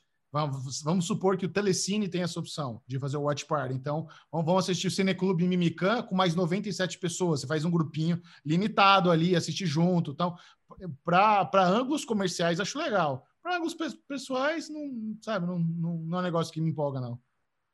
É, eu também não. Próxima notícia. Próxima notícia. Aranha Verso chegando com força Homem-Aranha 3. Cara, até Alfred Molina, lá, que deve estar com, sei lá, 95 anos, que fez o Dr. Octopus uh, no Homem-Aranha 2, né? Vai é. voltar para esse Homem-Aranha 3. Cara, eu vou falar para você, eu já me empolguei a primeira vez que falou que o Tom Maguire ia voltar, Andrew Garfield ia voltar. Agora vai voltar todo mundo, cara. Que salada que vai virar esse filme. O que vocês estão pensando disso? Cara, vai, vai ser micro participações. Eu acho que vai ser algum momento aí que ele tá viajando no, no, no, multiverso e ele tromba e vai, vai pingando assim rapidão em cada mundo e a galera faz uma participação, participaçãozinha especial. É isso que é. eu imagino. É Agora, quem, quem deve estar tá puto da vida disso aí é a Sony, né? De ver que os caras viram o sucesso do Aranha Verso e falou: opa, Olha aí, olha aí. Se bem que é da Sony também, é o Homem-Aranha é parte da Sony também, é a Sony Marvel. Mas eu, eu é. achei, eu achei que esse negócio de multiverso ia ser mais do Aranha Verso, porque vai ter continuação o desenho, Sim. né? E, foi, e é o é. melhor Homem-Aranha de todos os tempos. Puta, Mas é eu acho legal. Eu tô feliz da vida com essa salada. Traz todo mundo mesmo, tá né? É, o legal é que imagina, vai ter o Homem-Aranha, o Tom Maguire, que já tá meio velhinho também, né? Já tem lá nos seus 40 e tantos anos, Tom Maguire, né? Então, provavelmente, ele vai ser aquele, aquele Homem-Aranha lá, o mesmo Homem-Aranha, que era o Tom Maguire do desenho. Vai ter esse, o Dr. Octopus velhaço, né? Já quase aposentado. E vai ter a. Se bem que a Emma Stone era a Gwen Stacy, ela tá grávida. Então, ela tá grávida no outro universo paralelo com o Andrew Garfield, né? Se bem que a Gwen Stacy morreu, caraca. Puta, como é que ela, como é que ela vai voltar? Mas tem a Kirsten Dunst também que vai voltar, a Mary Jane. A é, a Kirsten, é, a Kirsten Dunst vai voltar, mas já mais, Pô, velha. Tinha que trazer o William Defoe também para fazer o, o, o Duende Verde. Duende Verde. Pô, tinha. É, traz todo mundo. Cara, o grande lance aqui, acho que quem cagou todo o rolê foi o Jamie Foxx, né? O nosso ouvinte Gabriel que falou isso para mim. Cara, o Jamie Foxx, acho que foi ele que entregou que ia ter tudo isso. Como ele deu a entrevista dizendo que o Electro ia voltar com ele, o personagem, acho que depois disso falou: ah, vamos revelar que vai ter tudo isso aí mesmo, vai ser uma espécie de aranha-verso e é nóis.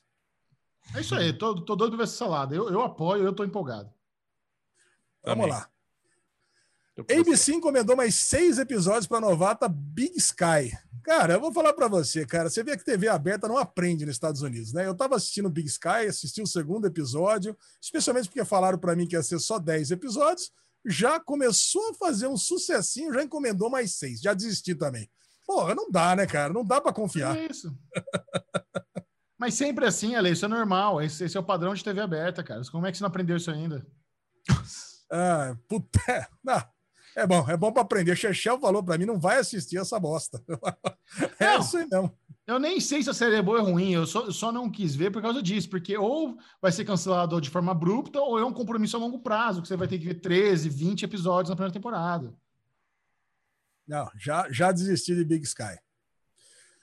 Dexter, John Cusack confirmado como antagonista na nova temporada. Nossa, tá vendo? Todo mundo já sabia que essa utopia ia ser cancelada mesmo, cara. Ele já tá confirmado, já tem personagem, já tem roteiro desse novo personagem, inclusive. Vocês querem saber quem vai ser John Cusack em, em claro, Dexter? Claro. Cara, John Cusack vai ser um caminhoneiro no Nordeste americano. Nordeste americano é Nova York, né? Ali naquele pedaço. Boston. É onde provavelmente o Dexter virou lá um Lenhador satânico. Um lenhador satânico. e ele é um caminhoneiro onde parece que o filho dele se meteu numas encrencas e ele é super adorado pelo povo, mas ele guarda lá os segredos sombrios do filho dele lá, junto com a população. Então ele vai ser o inimigo do Dexter na, na, na nova temporada. Esperamos Olha. que a última também. Né? Ah. Eu preferia que ele voltasse para Miami, se quer saber a verdade. Vai trazer a galera toda de volta. Acho que não vai ser isso, não. É, eu, fico, notícia... eu, fico, eu, fico, feliz em saber que a Lesão não viu o vídeo com o Ed que eu fiz no Série Maníaco sobre Dexter, né? que a gente falou isso, que não vai ter Miami, falou tudo isso já. Eu que vi, é última... não, lógico, ele viu, é, ele viu, eu vi, cara. Ele viu e comentou no nosso grupo falando que viu, ah. que adorou a química de vocês dois e tudo já mais. Já sabe que não vai ter Miami, já sabe que vai ser a última, a última mesmo. Só que você levantou uns questionamentos aí de quem não viu. É, ele ah, viu. Ah, cara, você sabe, né? Senil. Senil Cast é foda. Eu vi há três semanas atrás, já esqueci tudo. Mas eu vi, eu vi a menina, a menina do Ed lá lendo seu, a sua crônica no final. Quem não viu, por favor, vá na Semiplay e assista. Boa, Valeu. E a última notícia desse Daily News vai pro Bubu, evidentemente, porque Bate o Uma estreia na HBO no dia 29 de janeiro, a segunda temporada. Bubu, tá empolgado? Cara, eu preciso dizer para vocês. Não, calma, eu preciso dizer para vocês Bruno Clemente elogiando o painel de Bate-Uma. Ah, então, isso que eu ia falar. Isso que eu ia falar. Queria mandar um beijo pro nosso amigo Rafa, que na hora que começou o painel de Batiuma, eu tirei um print da minha tela e mandei para ele. falei, olha aí, Rafa, tô aqui vendo, hein? Tô firme. Aí ele deu risada, riu comigo.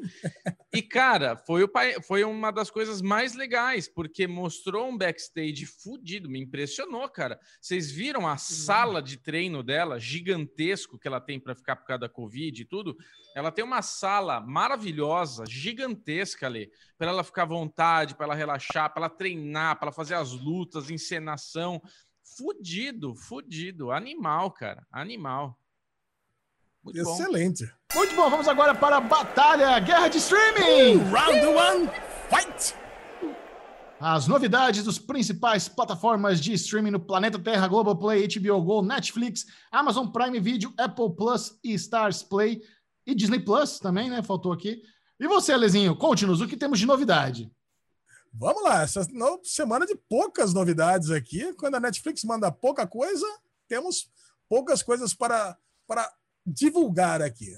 A Netflix trouxe a quarta temporada do desenho favorito das nossas vidas dessa semana, Big Mouth. Olha aí, não estamos em dia, né? Uma pena. Eu acho que eu tô, eu acho que eu tô em dia sim. Você tá em dia com Big Mouth? Tô. Cara, na, nessas viagens que eu fiz para Argentina, eu baixei tudo no meu celular para ver nos voos. O Big Mouth que eu assistia nos voos. E eu acho que eu tô em dia, sim. Cara, é lamentável não estar tá em dia, porque a minha figurinha de perfil da Netflix é o monstrão do hormônio. de Big Mouth. Eu não vi a terceira temporada. É muito bom. A quarta você não viu? Não. Então vamos lá. Selena, primeira temporada, daquela cantora. Cara, é, deve ser muito adorado essa Selena, né? Porque tem filme, tem série, tem desenho, sei lá. Não faço ideia de quem seja. E entrou um reality show chamado The Rap Game. Chechel, e aí? Não vi esse, né? Cara, eu tô com saudade de, de discutir aqui. Eu tô com saudade de The Real, na verdade. Eu tava pensando nisso, mas também a gente não fala nada, né? Porra, é. The Real. Janeiro tem Big Brother, relaxa. Ah, não, aí não. Tô com saudade de qualquer um menos desse. Pelos lados da Globoplay, Me Chame de Bruna, quarta temporada. Tá indo longe, hein? Não, só quatro, acabou. Acabou? Então acabou. Acabou. Pelos lados da HBO Go, Industry. Industry estava passando um por semana já meteu logo os últimos quatro e encerrou esse assunto. já quiseram se ver livre disso. O Warrior finalmente acabou também, season finale da segunda temporada, 2.10. Entrou uma sériezinha nova do Movistar, mais uma espanhola, Dime Quem Soy. Diz-me quem sou eu, vocês devem ter assistido com certeza. O Bubu deve estar vendo agora, inclusive, olha ali, ali com a tela colada no, no computador, no celularzinho. E o principal da semana na HBO Go foi Euphoria, Trouble Don't Last Always. Comentaremos daqui a pouco. Adoro as musiquinhas. É, eu tô cantando, Michel. É a minha qualidade, minha característica. Gostei, ficou bonitinho. Uh, adorei. E o Prime Video dessa semana, da semana passada, trouxe Lost as seis temporadas, sem nenhuma divulgação, como é do perfil, né? Como é costumeiro da, do Prime Video, e vai trazer uma Lost 2.0 agora essa semana, né? Chamada The Wilds. Wilds, dia 11. Cara, o, eles estão botando fé nessa The Wilds, viu? Vamos tá. assistir. Vamos. Vamos assistir. Lá em Porto de Galinhas, vou estar assistindo The Wilds. Vai assistir, sim. E, e tem Days in the Valley. Um dia nós assistimos o piloto dessa Ten Days in the Valleys aí no. Nossa. Que é 2018, na, na, na Fall Season de 2018, hein? Nossa. Eu lembro. Estimo, não gostamos. Irrelevância máxima. Essa não precisa nem ter divulgado, né? Só que no Derivado. Cast, para alguém tá divulgando que entrou isso no Prime Video, e foi só isso, tá? É, é, de uma, é da história da mulher que tinha uma série de, de suspense e pega uma filha dela, não tem um negócio assim? Você tem 10, né? É isso? Eu, caraca, muito impressionado de você lembrar, gente. Eu só lembrei que eu li a sinopse. E tem alguém famoso é no elenco, tem alguém famoso. Tem. Mas aí eu já não lembro mais. Já é demais, eu, eu, eu, eu, li ontem e já não lembro mais. Vamos lá. E para você. agora vamos ver a opinião da nossa galerinha, do nosso grupo no Derivado Cast no Telegram, que para participar, você já sabe, baixa, basta baixar o Telegram e entrar no arroba e votar lá no, nas enquetes, que fica tanto no Derivado Cast quanto no arroba Derinews. E você vai votar se vale a pena ou não assinar as, as, as diversas plataformas de streaming. O que, você lembrando aí? Tem... O que, que, que, você tá lembrando aí? Bubu tá com uma cara olhando para cima que tá lembrando alguma coisa. Não, eu tô pensando no Disney Plus, que o Ale não falou, mas teve uns lançamentos, teve umas coisas que entraram, se não me engano. Ah, falaram para mim, cara. Não, entrou, mas a gente só fala prim... quando começa quando termina, lembra? Essa é a regra. Então é. tá entrando, sei lá, tá, entrou sexta, o sexto episódio de Mandalorian, entrou o quarto episódio da, de Clone Wars, entrou. Cara, mas não tem nada que começou ou terminou. Entrou filme não? de não sei o quê. Ah, foi não. filme, né, que entrou. E outra coisa que eu tava é. lembrando aqui, que eu comecei a pensar na, na Disney, me vaguei. Cara, o Vitor assistiu Pinóquio, olha eu estendendo aqui, né? A gente querendo.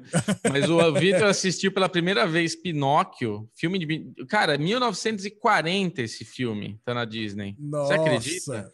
E você sabe uma coisa? É 1940, Michel. Impressionante. Pinóquio, o desenho é de 1940. Pinóquio, é. desenho 1940, quadradinho. É... é impressionante como a frequência dos desenhos de hoje é diferente, né?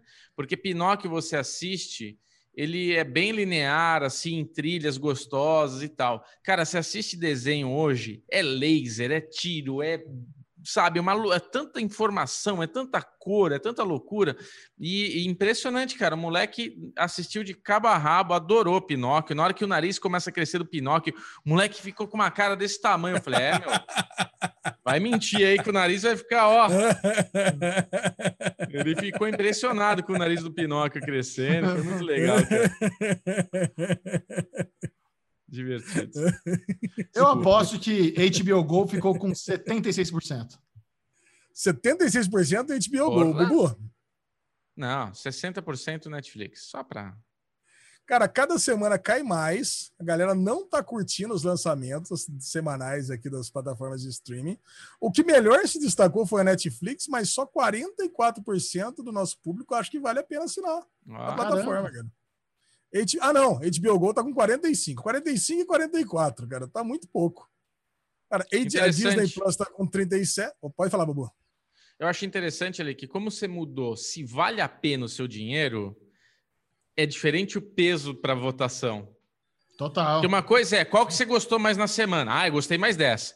Qual que valeu o seu dinheiro? Aí, meu amigo, pega no bolso é. essa pesquisa. Aí a, é, a intenção é diferente.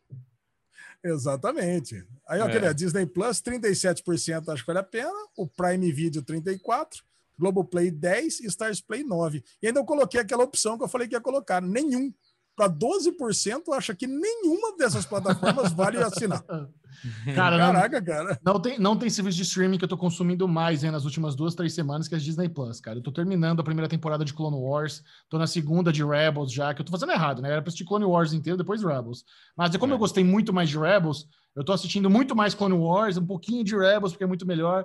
Mas, cara, que foda. Como é bom essas animações. Vale muito a pena assistir. Vale, e a, Disney, a Disney postou hoje no Instagram aqui, no, no Instagram deles, a timeline certinha de como que é cada coisa, entra na, na linha do tempo, sabe? Então, primeiro esse filme, depois esse daqui, depois. Bem legal, para quem quiser dar uma olhada lá, fica bem explicativo. Que momento está Mandalorian? É isso aí. Agora é aquele momento da degustação, para você saber se vale a pena degustar uma nova série com o Deligusta. A minha cara, Hoje, Alezinho. Alezinho Bonfá. É. Tá muito esperando, ó. Tá muito empolgado para falar de Your Honor, a lesão. Da onde vem? Uh! Cara, Your Honor é uma série. Cara, eu esqueci de canal que é. Eu ia falar Your Honor é uma série do Hulu. Sim. Cara, bom, cara. Your Honor a nova produção do Hulu, do nosso queridíssimo Brian, Brian Cranston, que um dia foi Walter White.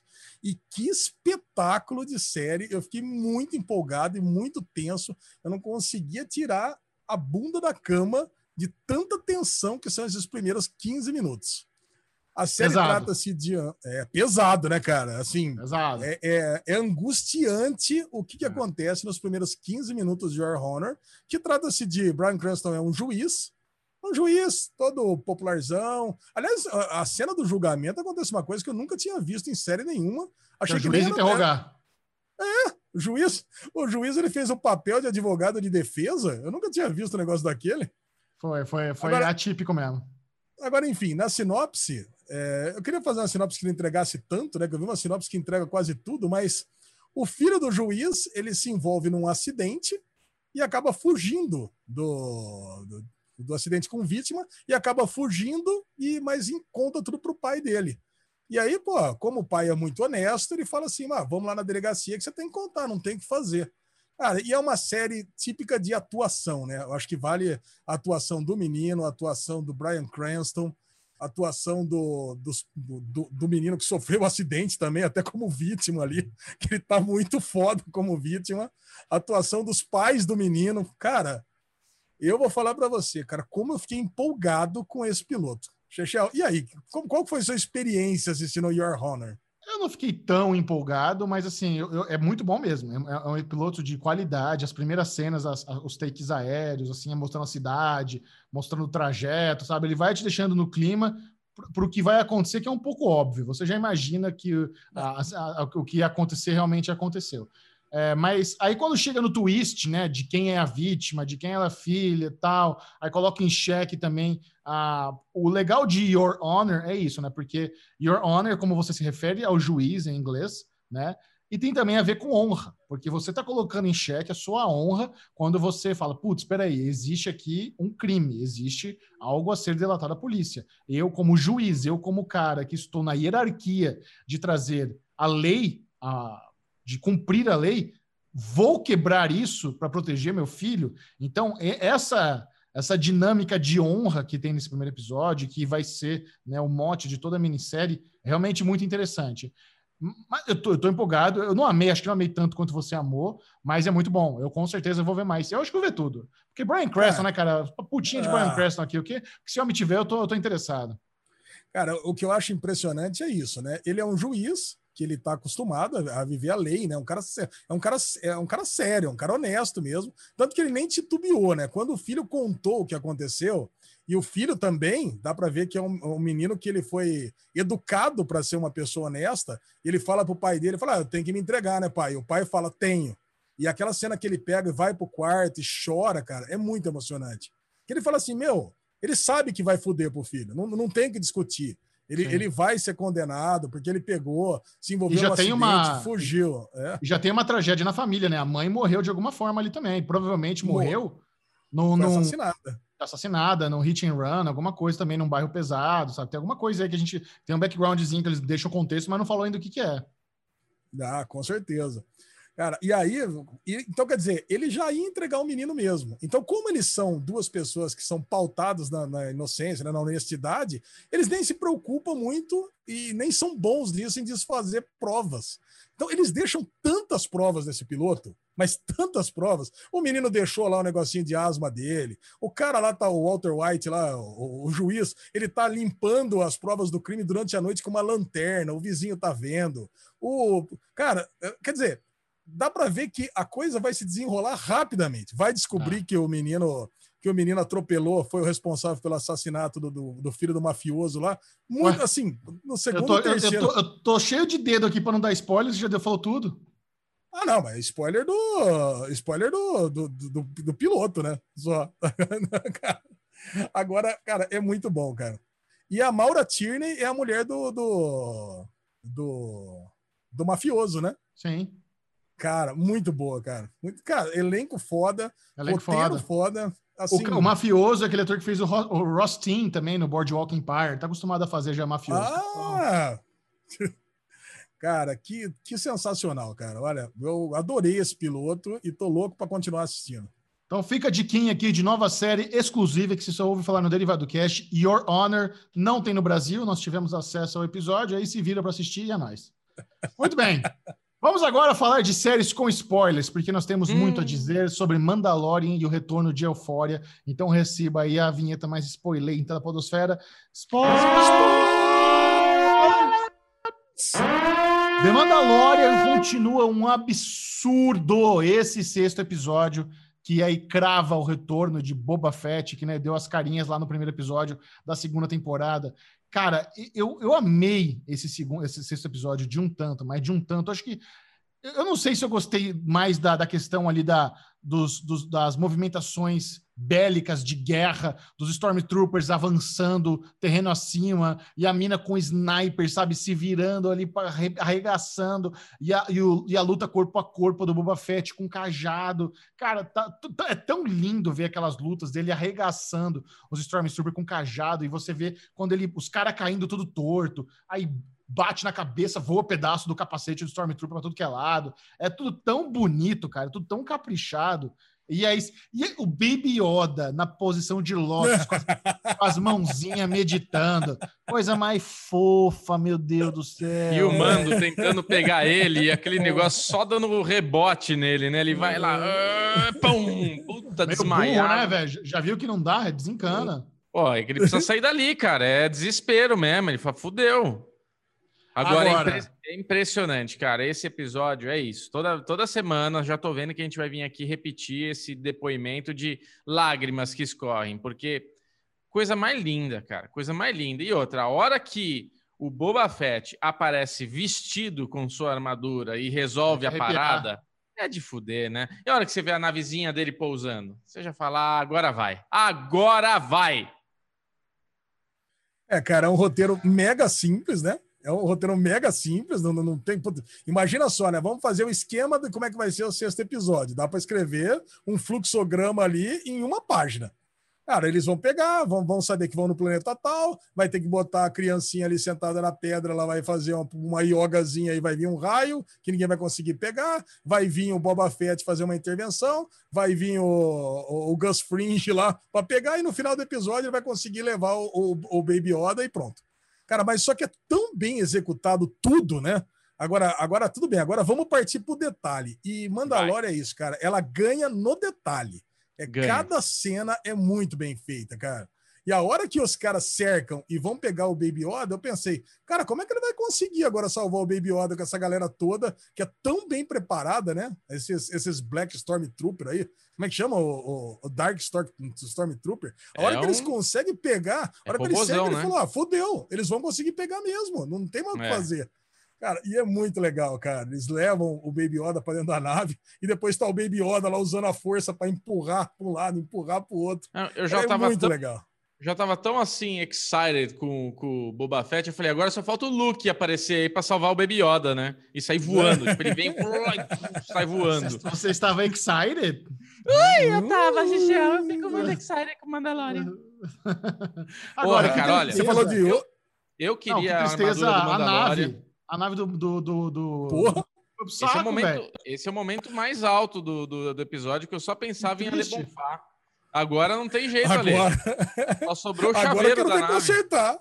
É. Agora eu quero ver consertar, né? Sobrou só a bolinha, né? Do, do, é. do Baby Yoda. O resto e já lança. Agora eu quero ver consertar essa nave. Agora você falou de Luke, né, Bubu? Vocês viram a, a fanart aí com o Soldado Invernal como Luke? Ficou igualzinho, cara. Foi impressionante. Ficou muito bom. Cara, e tem uma teoria que eu acho que eu falei pro Xexão, não falei para você, Bubu, que eu não sabia que você tinha assistido o episódio ou não mas que o, o Grogu, o Baby Yoda, é. é, o Yoda. Você já você viu essa teoria? Reencarnado? Não, é o Baby Yoda mesmo. Tem uma teoria que. Tem uma teoria baseada, inclusive, em, ah, que ele é acontecimentos. Filho do Yoda mesmo. Não, ele é o Baby Yoda. Calma, Existe uma teoria. Ele é, é o Yoda, não é o é, Baby Yoda. É verdade, ele é. Ele é o, o, o Grogu é o Yoda, porque já existem, inclusive, existe já acontecimentos nos desenhos onde prova que existe viagem no tempo no, em Star Wars, no universo Star Wars. Então, em algum momento, o Mandalorian vai levar eles de volta lá atrás. Esse bebê vai, o Baby Yoda vai crescer e ele vai se tornar o Yoda. Vou falar pra você, eu gosto disso pra caralho, viu, velho? Eu, eu também, eu também, assim, cara. Como, como, eu tô assistindo as animações ainda, eu ainda não vi a introdução de viagem no tempo no cânone. Mas se já está estabelecido que existe viagem no tempo no cânone, Soca porva, irmão. É nóis, adoro. a, a, a, a, galera que adora, a que odeia, né, verdade, de falar que Star Wars é sci-fi, que é fantasia espacial, né? Não pode falar que é sci-fi, é fantasia espacial. Agora com viagem no tempo, irmão, vamos ver defender isso aí. É. É, eu, eu, parei de, eu parei de ler esse spoiler, né? Porque ia começar a contar onde que tem a viagem no tempo. Falei, não, não, não quero saber. Agora, só é. de saber que já existe, que não é uma piruetagem da série, que já existe lá na, em Clone Wars, falei, ah, legal. Se já existe, falei, então, vamos aproveitar. Isso justifica, inclusive, por que não tem o Mandalor, não tem o Mando e não tem o, o Baby Yoda, não tem até até a Sokatano também não estão na trilogia nova, né? Pode ser que todo mundo tenha voltado no tempo e voltou lá para trás. Aí ia ser muito legal, cara. É, é, é, muito doido, mas eu, eu acho legal. Eu tô, eu tô, Porra, eu, eu gostei dessa teoria. Gostei dessa teoria. Tô dentro. Muito bem. Eufória estava prestes Nossa. a retornar com sua segunda temporada quando Covid extrapolou e arregaçou os planos de filmagem da série. Eis que o seu criador, Sam Levinson, diz: vamos fazer dois episódios especiais, mi mini produção. Vamos fazer um esquema aí onde tenha atores limitados, onde realmente seja focado em diálogo. E que aula! Esse episódio extra de Eufória é para ser mostrado em faculdade de cinema, porque são Sim. 57 minutos de diálogo 57 minutos, assim, tem uma quebra ali, uma hora que ele sai para conversar no telefone e entra uma trilha sonora de fundo, uma musiquinha, assim, para dar uma cortada, mas os ângulos são todos diferentes. O texto todo pautado em luto, em vício, em trauma, em, em, em destino, em livre-arbítrio. É uma conversa tão rica, é, é um roteiro tão caprichado que é, é, é, é, um ping-pong que em, em, vários momentos você fala, puta, eu entendo porque a Ru tá usando droga. Ah, mas não, para, não tem nada a ver. Aí o, aí o Ali manda uma, uma, um, um argumento. Eles ficam ali numa. Você vê que o nível intelectual da, da Ru até subiu nesse episódio, porque ela tá conversando de igual para igual com o Ali ali, menina muito inteligente. E aí, só que assim, beleza, a gente vai falar sobre isso ainda. Só que o episódio começa com aquela cena da Ru e da. e da. da, da outra menina lá, com a Jules. Jules morando juntas, tal, felizes da vida. O que, que aconteceu? A, tem uma teoria muito ruim aí da galera achando que a Jules é uma é, faz parte da imaginação da Rue. Não é isso. Não, não. É, é aquela ali, primeira, é o primeiro tapa. É o é primeiro isso. tapa na droga, é um, lógico. É um devaneio, é uma viagem, sabe? Não é um. Né, aquilo ali não é uma. Um, um foreshadowing de que, na verdade, a, a Jules faz parte da imaginação. Não tem nada a ver isso. Não. É, é, é, é o que eu lhe disse. Agora, a, a Zendaya levar o M tá mais do que justificado. Já estava justificado com o trabalho que ela fez. Esse episódio pode ter garantido o M dela de novo, só nesse episódio. Porque é. ele, ele é uma plataforma excelente para demonstrar as suas habilidades como ator e como atriz. O Coleman Domingo, que está ali com ela, também ele está muito bem. Eu tive a oportunidade de, de, conversar com o Coleman Domingo duas vezes na minha vida por, por causa de Fear the Walking Dead. Uhum. Eu conversei com ele quando eu fui lá nos estúdios do México é, o Ale lembrou que ele tá em Fear, ele não lembrava. Puta vida! É. E conversei com ele também num palco aqui em São Paulo, quando ele e a Alicia vieram e eu mediei ali a conversa com os dois, com a imprensa, e eu conversei com ele pessoalmente. E, e uma das coisas que eu notei é que aquela voz grave dele não faz parte da personalidade orgânica. Ele não, o Coma Domingo não fala aquela voz, ele imposta aquilo para os personagens. E eu falei para ele do Super o Strange, ele tem uma voz, aí ele comentou, comentou ele até achou legal que eu falei, notei o negócio da voz dele e tá sensacional. É um, é um bate-bola ali com dois ótimos atores, com roteiro excelente, uma técnica de filmagem primorosa, gente. Quem, quem não está assistindo Eufória tá perdendo o negócio de uma qualidade inacreditável. É verdade, é muito bom, cara.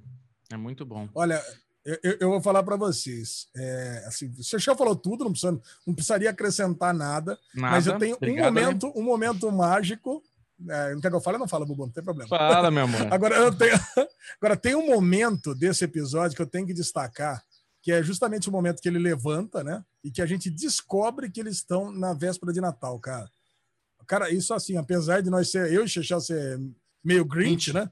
Não, a gente não gostar muito de Natal, Cara, mas mexeu tanto comigo, porque, porra, eles estão no Natal, cara, sentado ali numa lanchonete, abandonada no meio do nada, sozinho, os dois. E, ele super triste, né? Porque você vê que realmente ele teve que se afastar da família há mais de 20 anos por causa de problemas com droga. E ela tá lá também, abandonada pela Jules. Cara, é, eu, eu fiquei tão emocionado nessa hora, cara. É, é, é aquela, assim, aquela bomba de emoção, né? Que você sente. Puta, que vem e poucas séries conseguem, né? Com uma frase só de descobrir que eles estão ali na véspera de Natal, numa puta numa situação que ao mesmo tempo é uma situação de merda, né? uma situação de solidão, de abandono, é uma, é uma sensação de reconforto, porque você vê que tem duas pessoas que estão conseguindo se apoiar ali no momento de, de sofreguidão, vamos chamar assim. Cara, é muito foda, cara. Esse episódio é, é maravilhoso, cara. Mais um episódio maravilhoso de Euphoria. e deixa a gente ansioso para ver o próximo. Né? O próximo episódio é baseado na Jules, né? É. Sim. Cara. Teremos a parte 2, né? É, é uma ponte entre a primeira e a segunda temporada. Foi uma excelente ideia aí, até para encerrar o ano da HBO, porque tem mais, mais alguma coisinha gostosa na HBO Go. Muito boa a estratégia e valeu a pena pra caramba. Vamos lá. Alexandre Bonfá, leve-nos para casa. Vamos encerrar o Derivado Cast de hoje com o bloco Ninguém Se Importa. Homem sai para caminhar após briga com a esposa e anda 420 quilômetros. Eu mandaria esse aqui para o Bubu, mas o Bubu não tem isso, né? Porque o Bubu jamais briga em casa. O Bubu tem um relacionamento saudável. Mas eu achei muito engraçado essa notícia. Imagina você brigou em casa, você tá naquele casamento, aquela DR, aquele fim de casamento. O cara sai para. Sabe, sabe, quando sai para falar sozinho, para reclamar da vida e vai até a padaria? O cara saiu da cidade, deixa eu ver, da cidade italiana de, uh, de Fano e foi até a cidade de Como. Cara, que é tipo assim, do interior da Itália foi até o litoral. Do litoral leste da Itália, cara. 420 quilômetros. Só isso. O cara tinha muito o que pensar, hein? Porra. Ah, mas é, é, uma notícia estranha, né? Primeiro que não dá pra você fazer isso em um dia. Não dá pra você andar 400 quilômetros em um dia. Não, uma semana. Ah, então. Tô andando uma semana. O que o cara o que aconteceu foi o seguinte: o cara, o cara largou a mulher, o cara saiu, decidiu sair de casa e foi embora. Depois voltou. Foi isso que aconteceu. Não é que ele saiu andando. Voltou, a mulher falou: parecer... o que, que aconteceu? Ah, saí para pensar. É, uma semana depois. É, diz a notícia aqui que ele foi parado pela polícia uma semana depois. Ele estava vagando aqui na cidade de, de, de Fano e ele não sabia, mas ele tinha, tinha, uma, tinha um BO contra ele de desaparecimento. Né? Contra ele não, né? Tinha um BO de desaparecimento que ele tá, que a mulher dele tinha colocado na, na delegacia. Isso é mó Miguel. O cara largou a esposa, tava de rolê na praia, a polícia parou ele. Ô, cuzão! É. tem, um, tem um BO aqui. Daí, puta, saí, saí nem vi. Aí teve que voltar para casa. É. Olha, ele falou que ele, ele falou que não dormiu nenhum dia ao longo da semana da caminhada, Sim, cara. Pronto, Uma acredito. semana. É. Bota ele pra assistir Pinóquio aí com o filho do Bobo. Passa Mas... bem, viu? Tá lá, voltou para casa, tá lá casadinho de novo. Bruno Clemente, compartilhe suas redes sociais com a turma. Quem quiser continuar uh! trocando ideia com o Clementão, como é que faz, meu querido? Beclemente22 no Instagram, Beclemente22 no Twitter, mas para você que quer saber como está Natal, aí tem que falar com o Papai Noel. Ale Bonfá, como é que faz? Ale Bonfá Cardoso no Twitter, Ale Bonfá no Instagram para saber tudo sobre a minha viagenzinha, ou quase tudo, ou quase nada, sei lá, depende se eu pegar o celular ou não, e Derivado Cast no Twitter. Mas pouco importa a minha vida, né? O que o pessoal quer saber mesmo é a vida dele.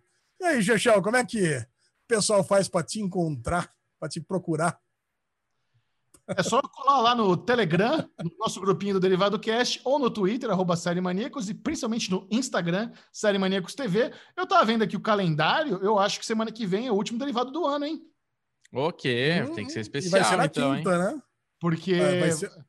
vai ser na Porque quinta? depois é Natal assim? e depois é Ano Novo já, gente. Ah, Por que, que vai ser na quinta, Lê? é que eu vou voltar de viagem na quarta noite. Olha aí, muito bom. Alezinho, então, avisa, é... Alezinho avisa sempre em cima. Esse foi o Derivado Cast.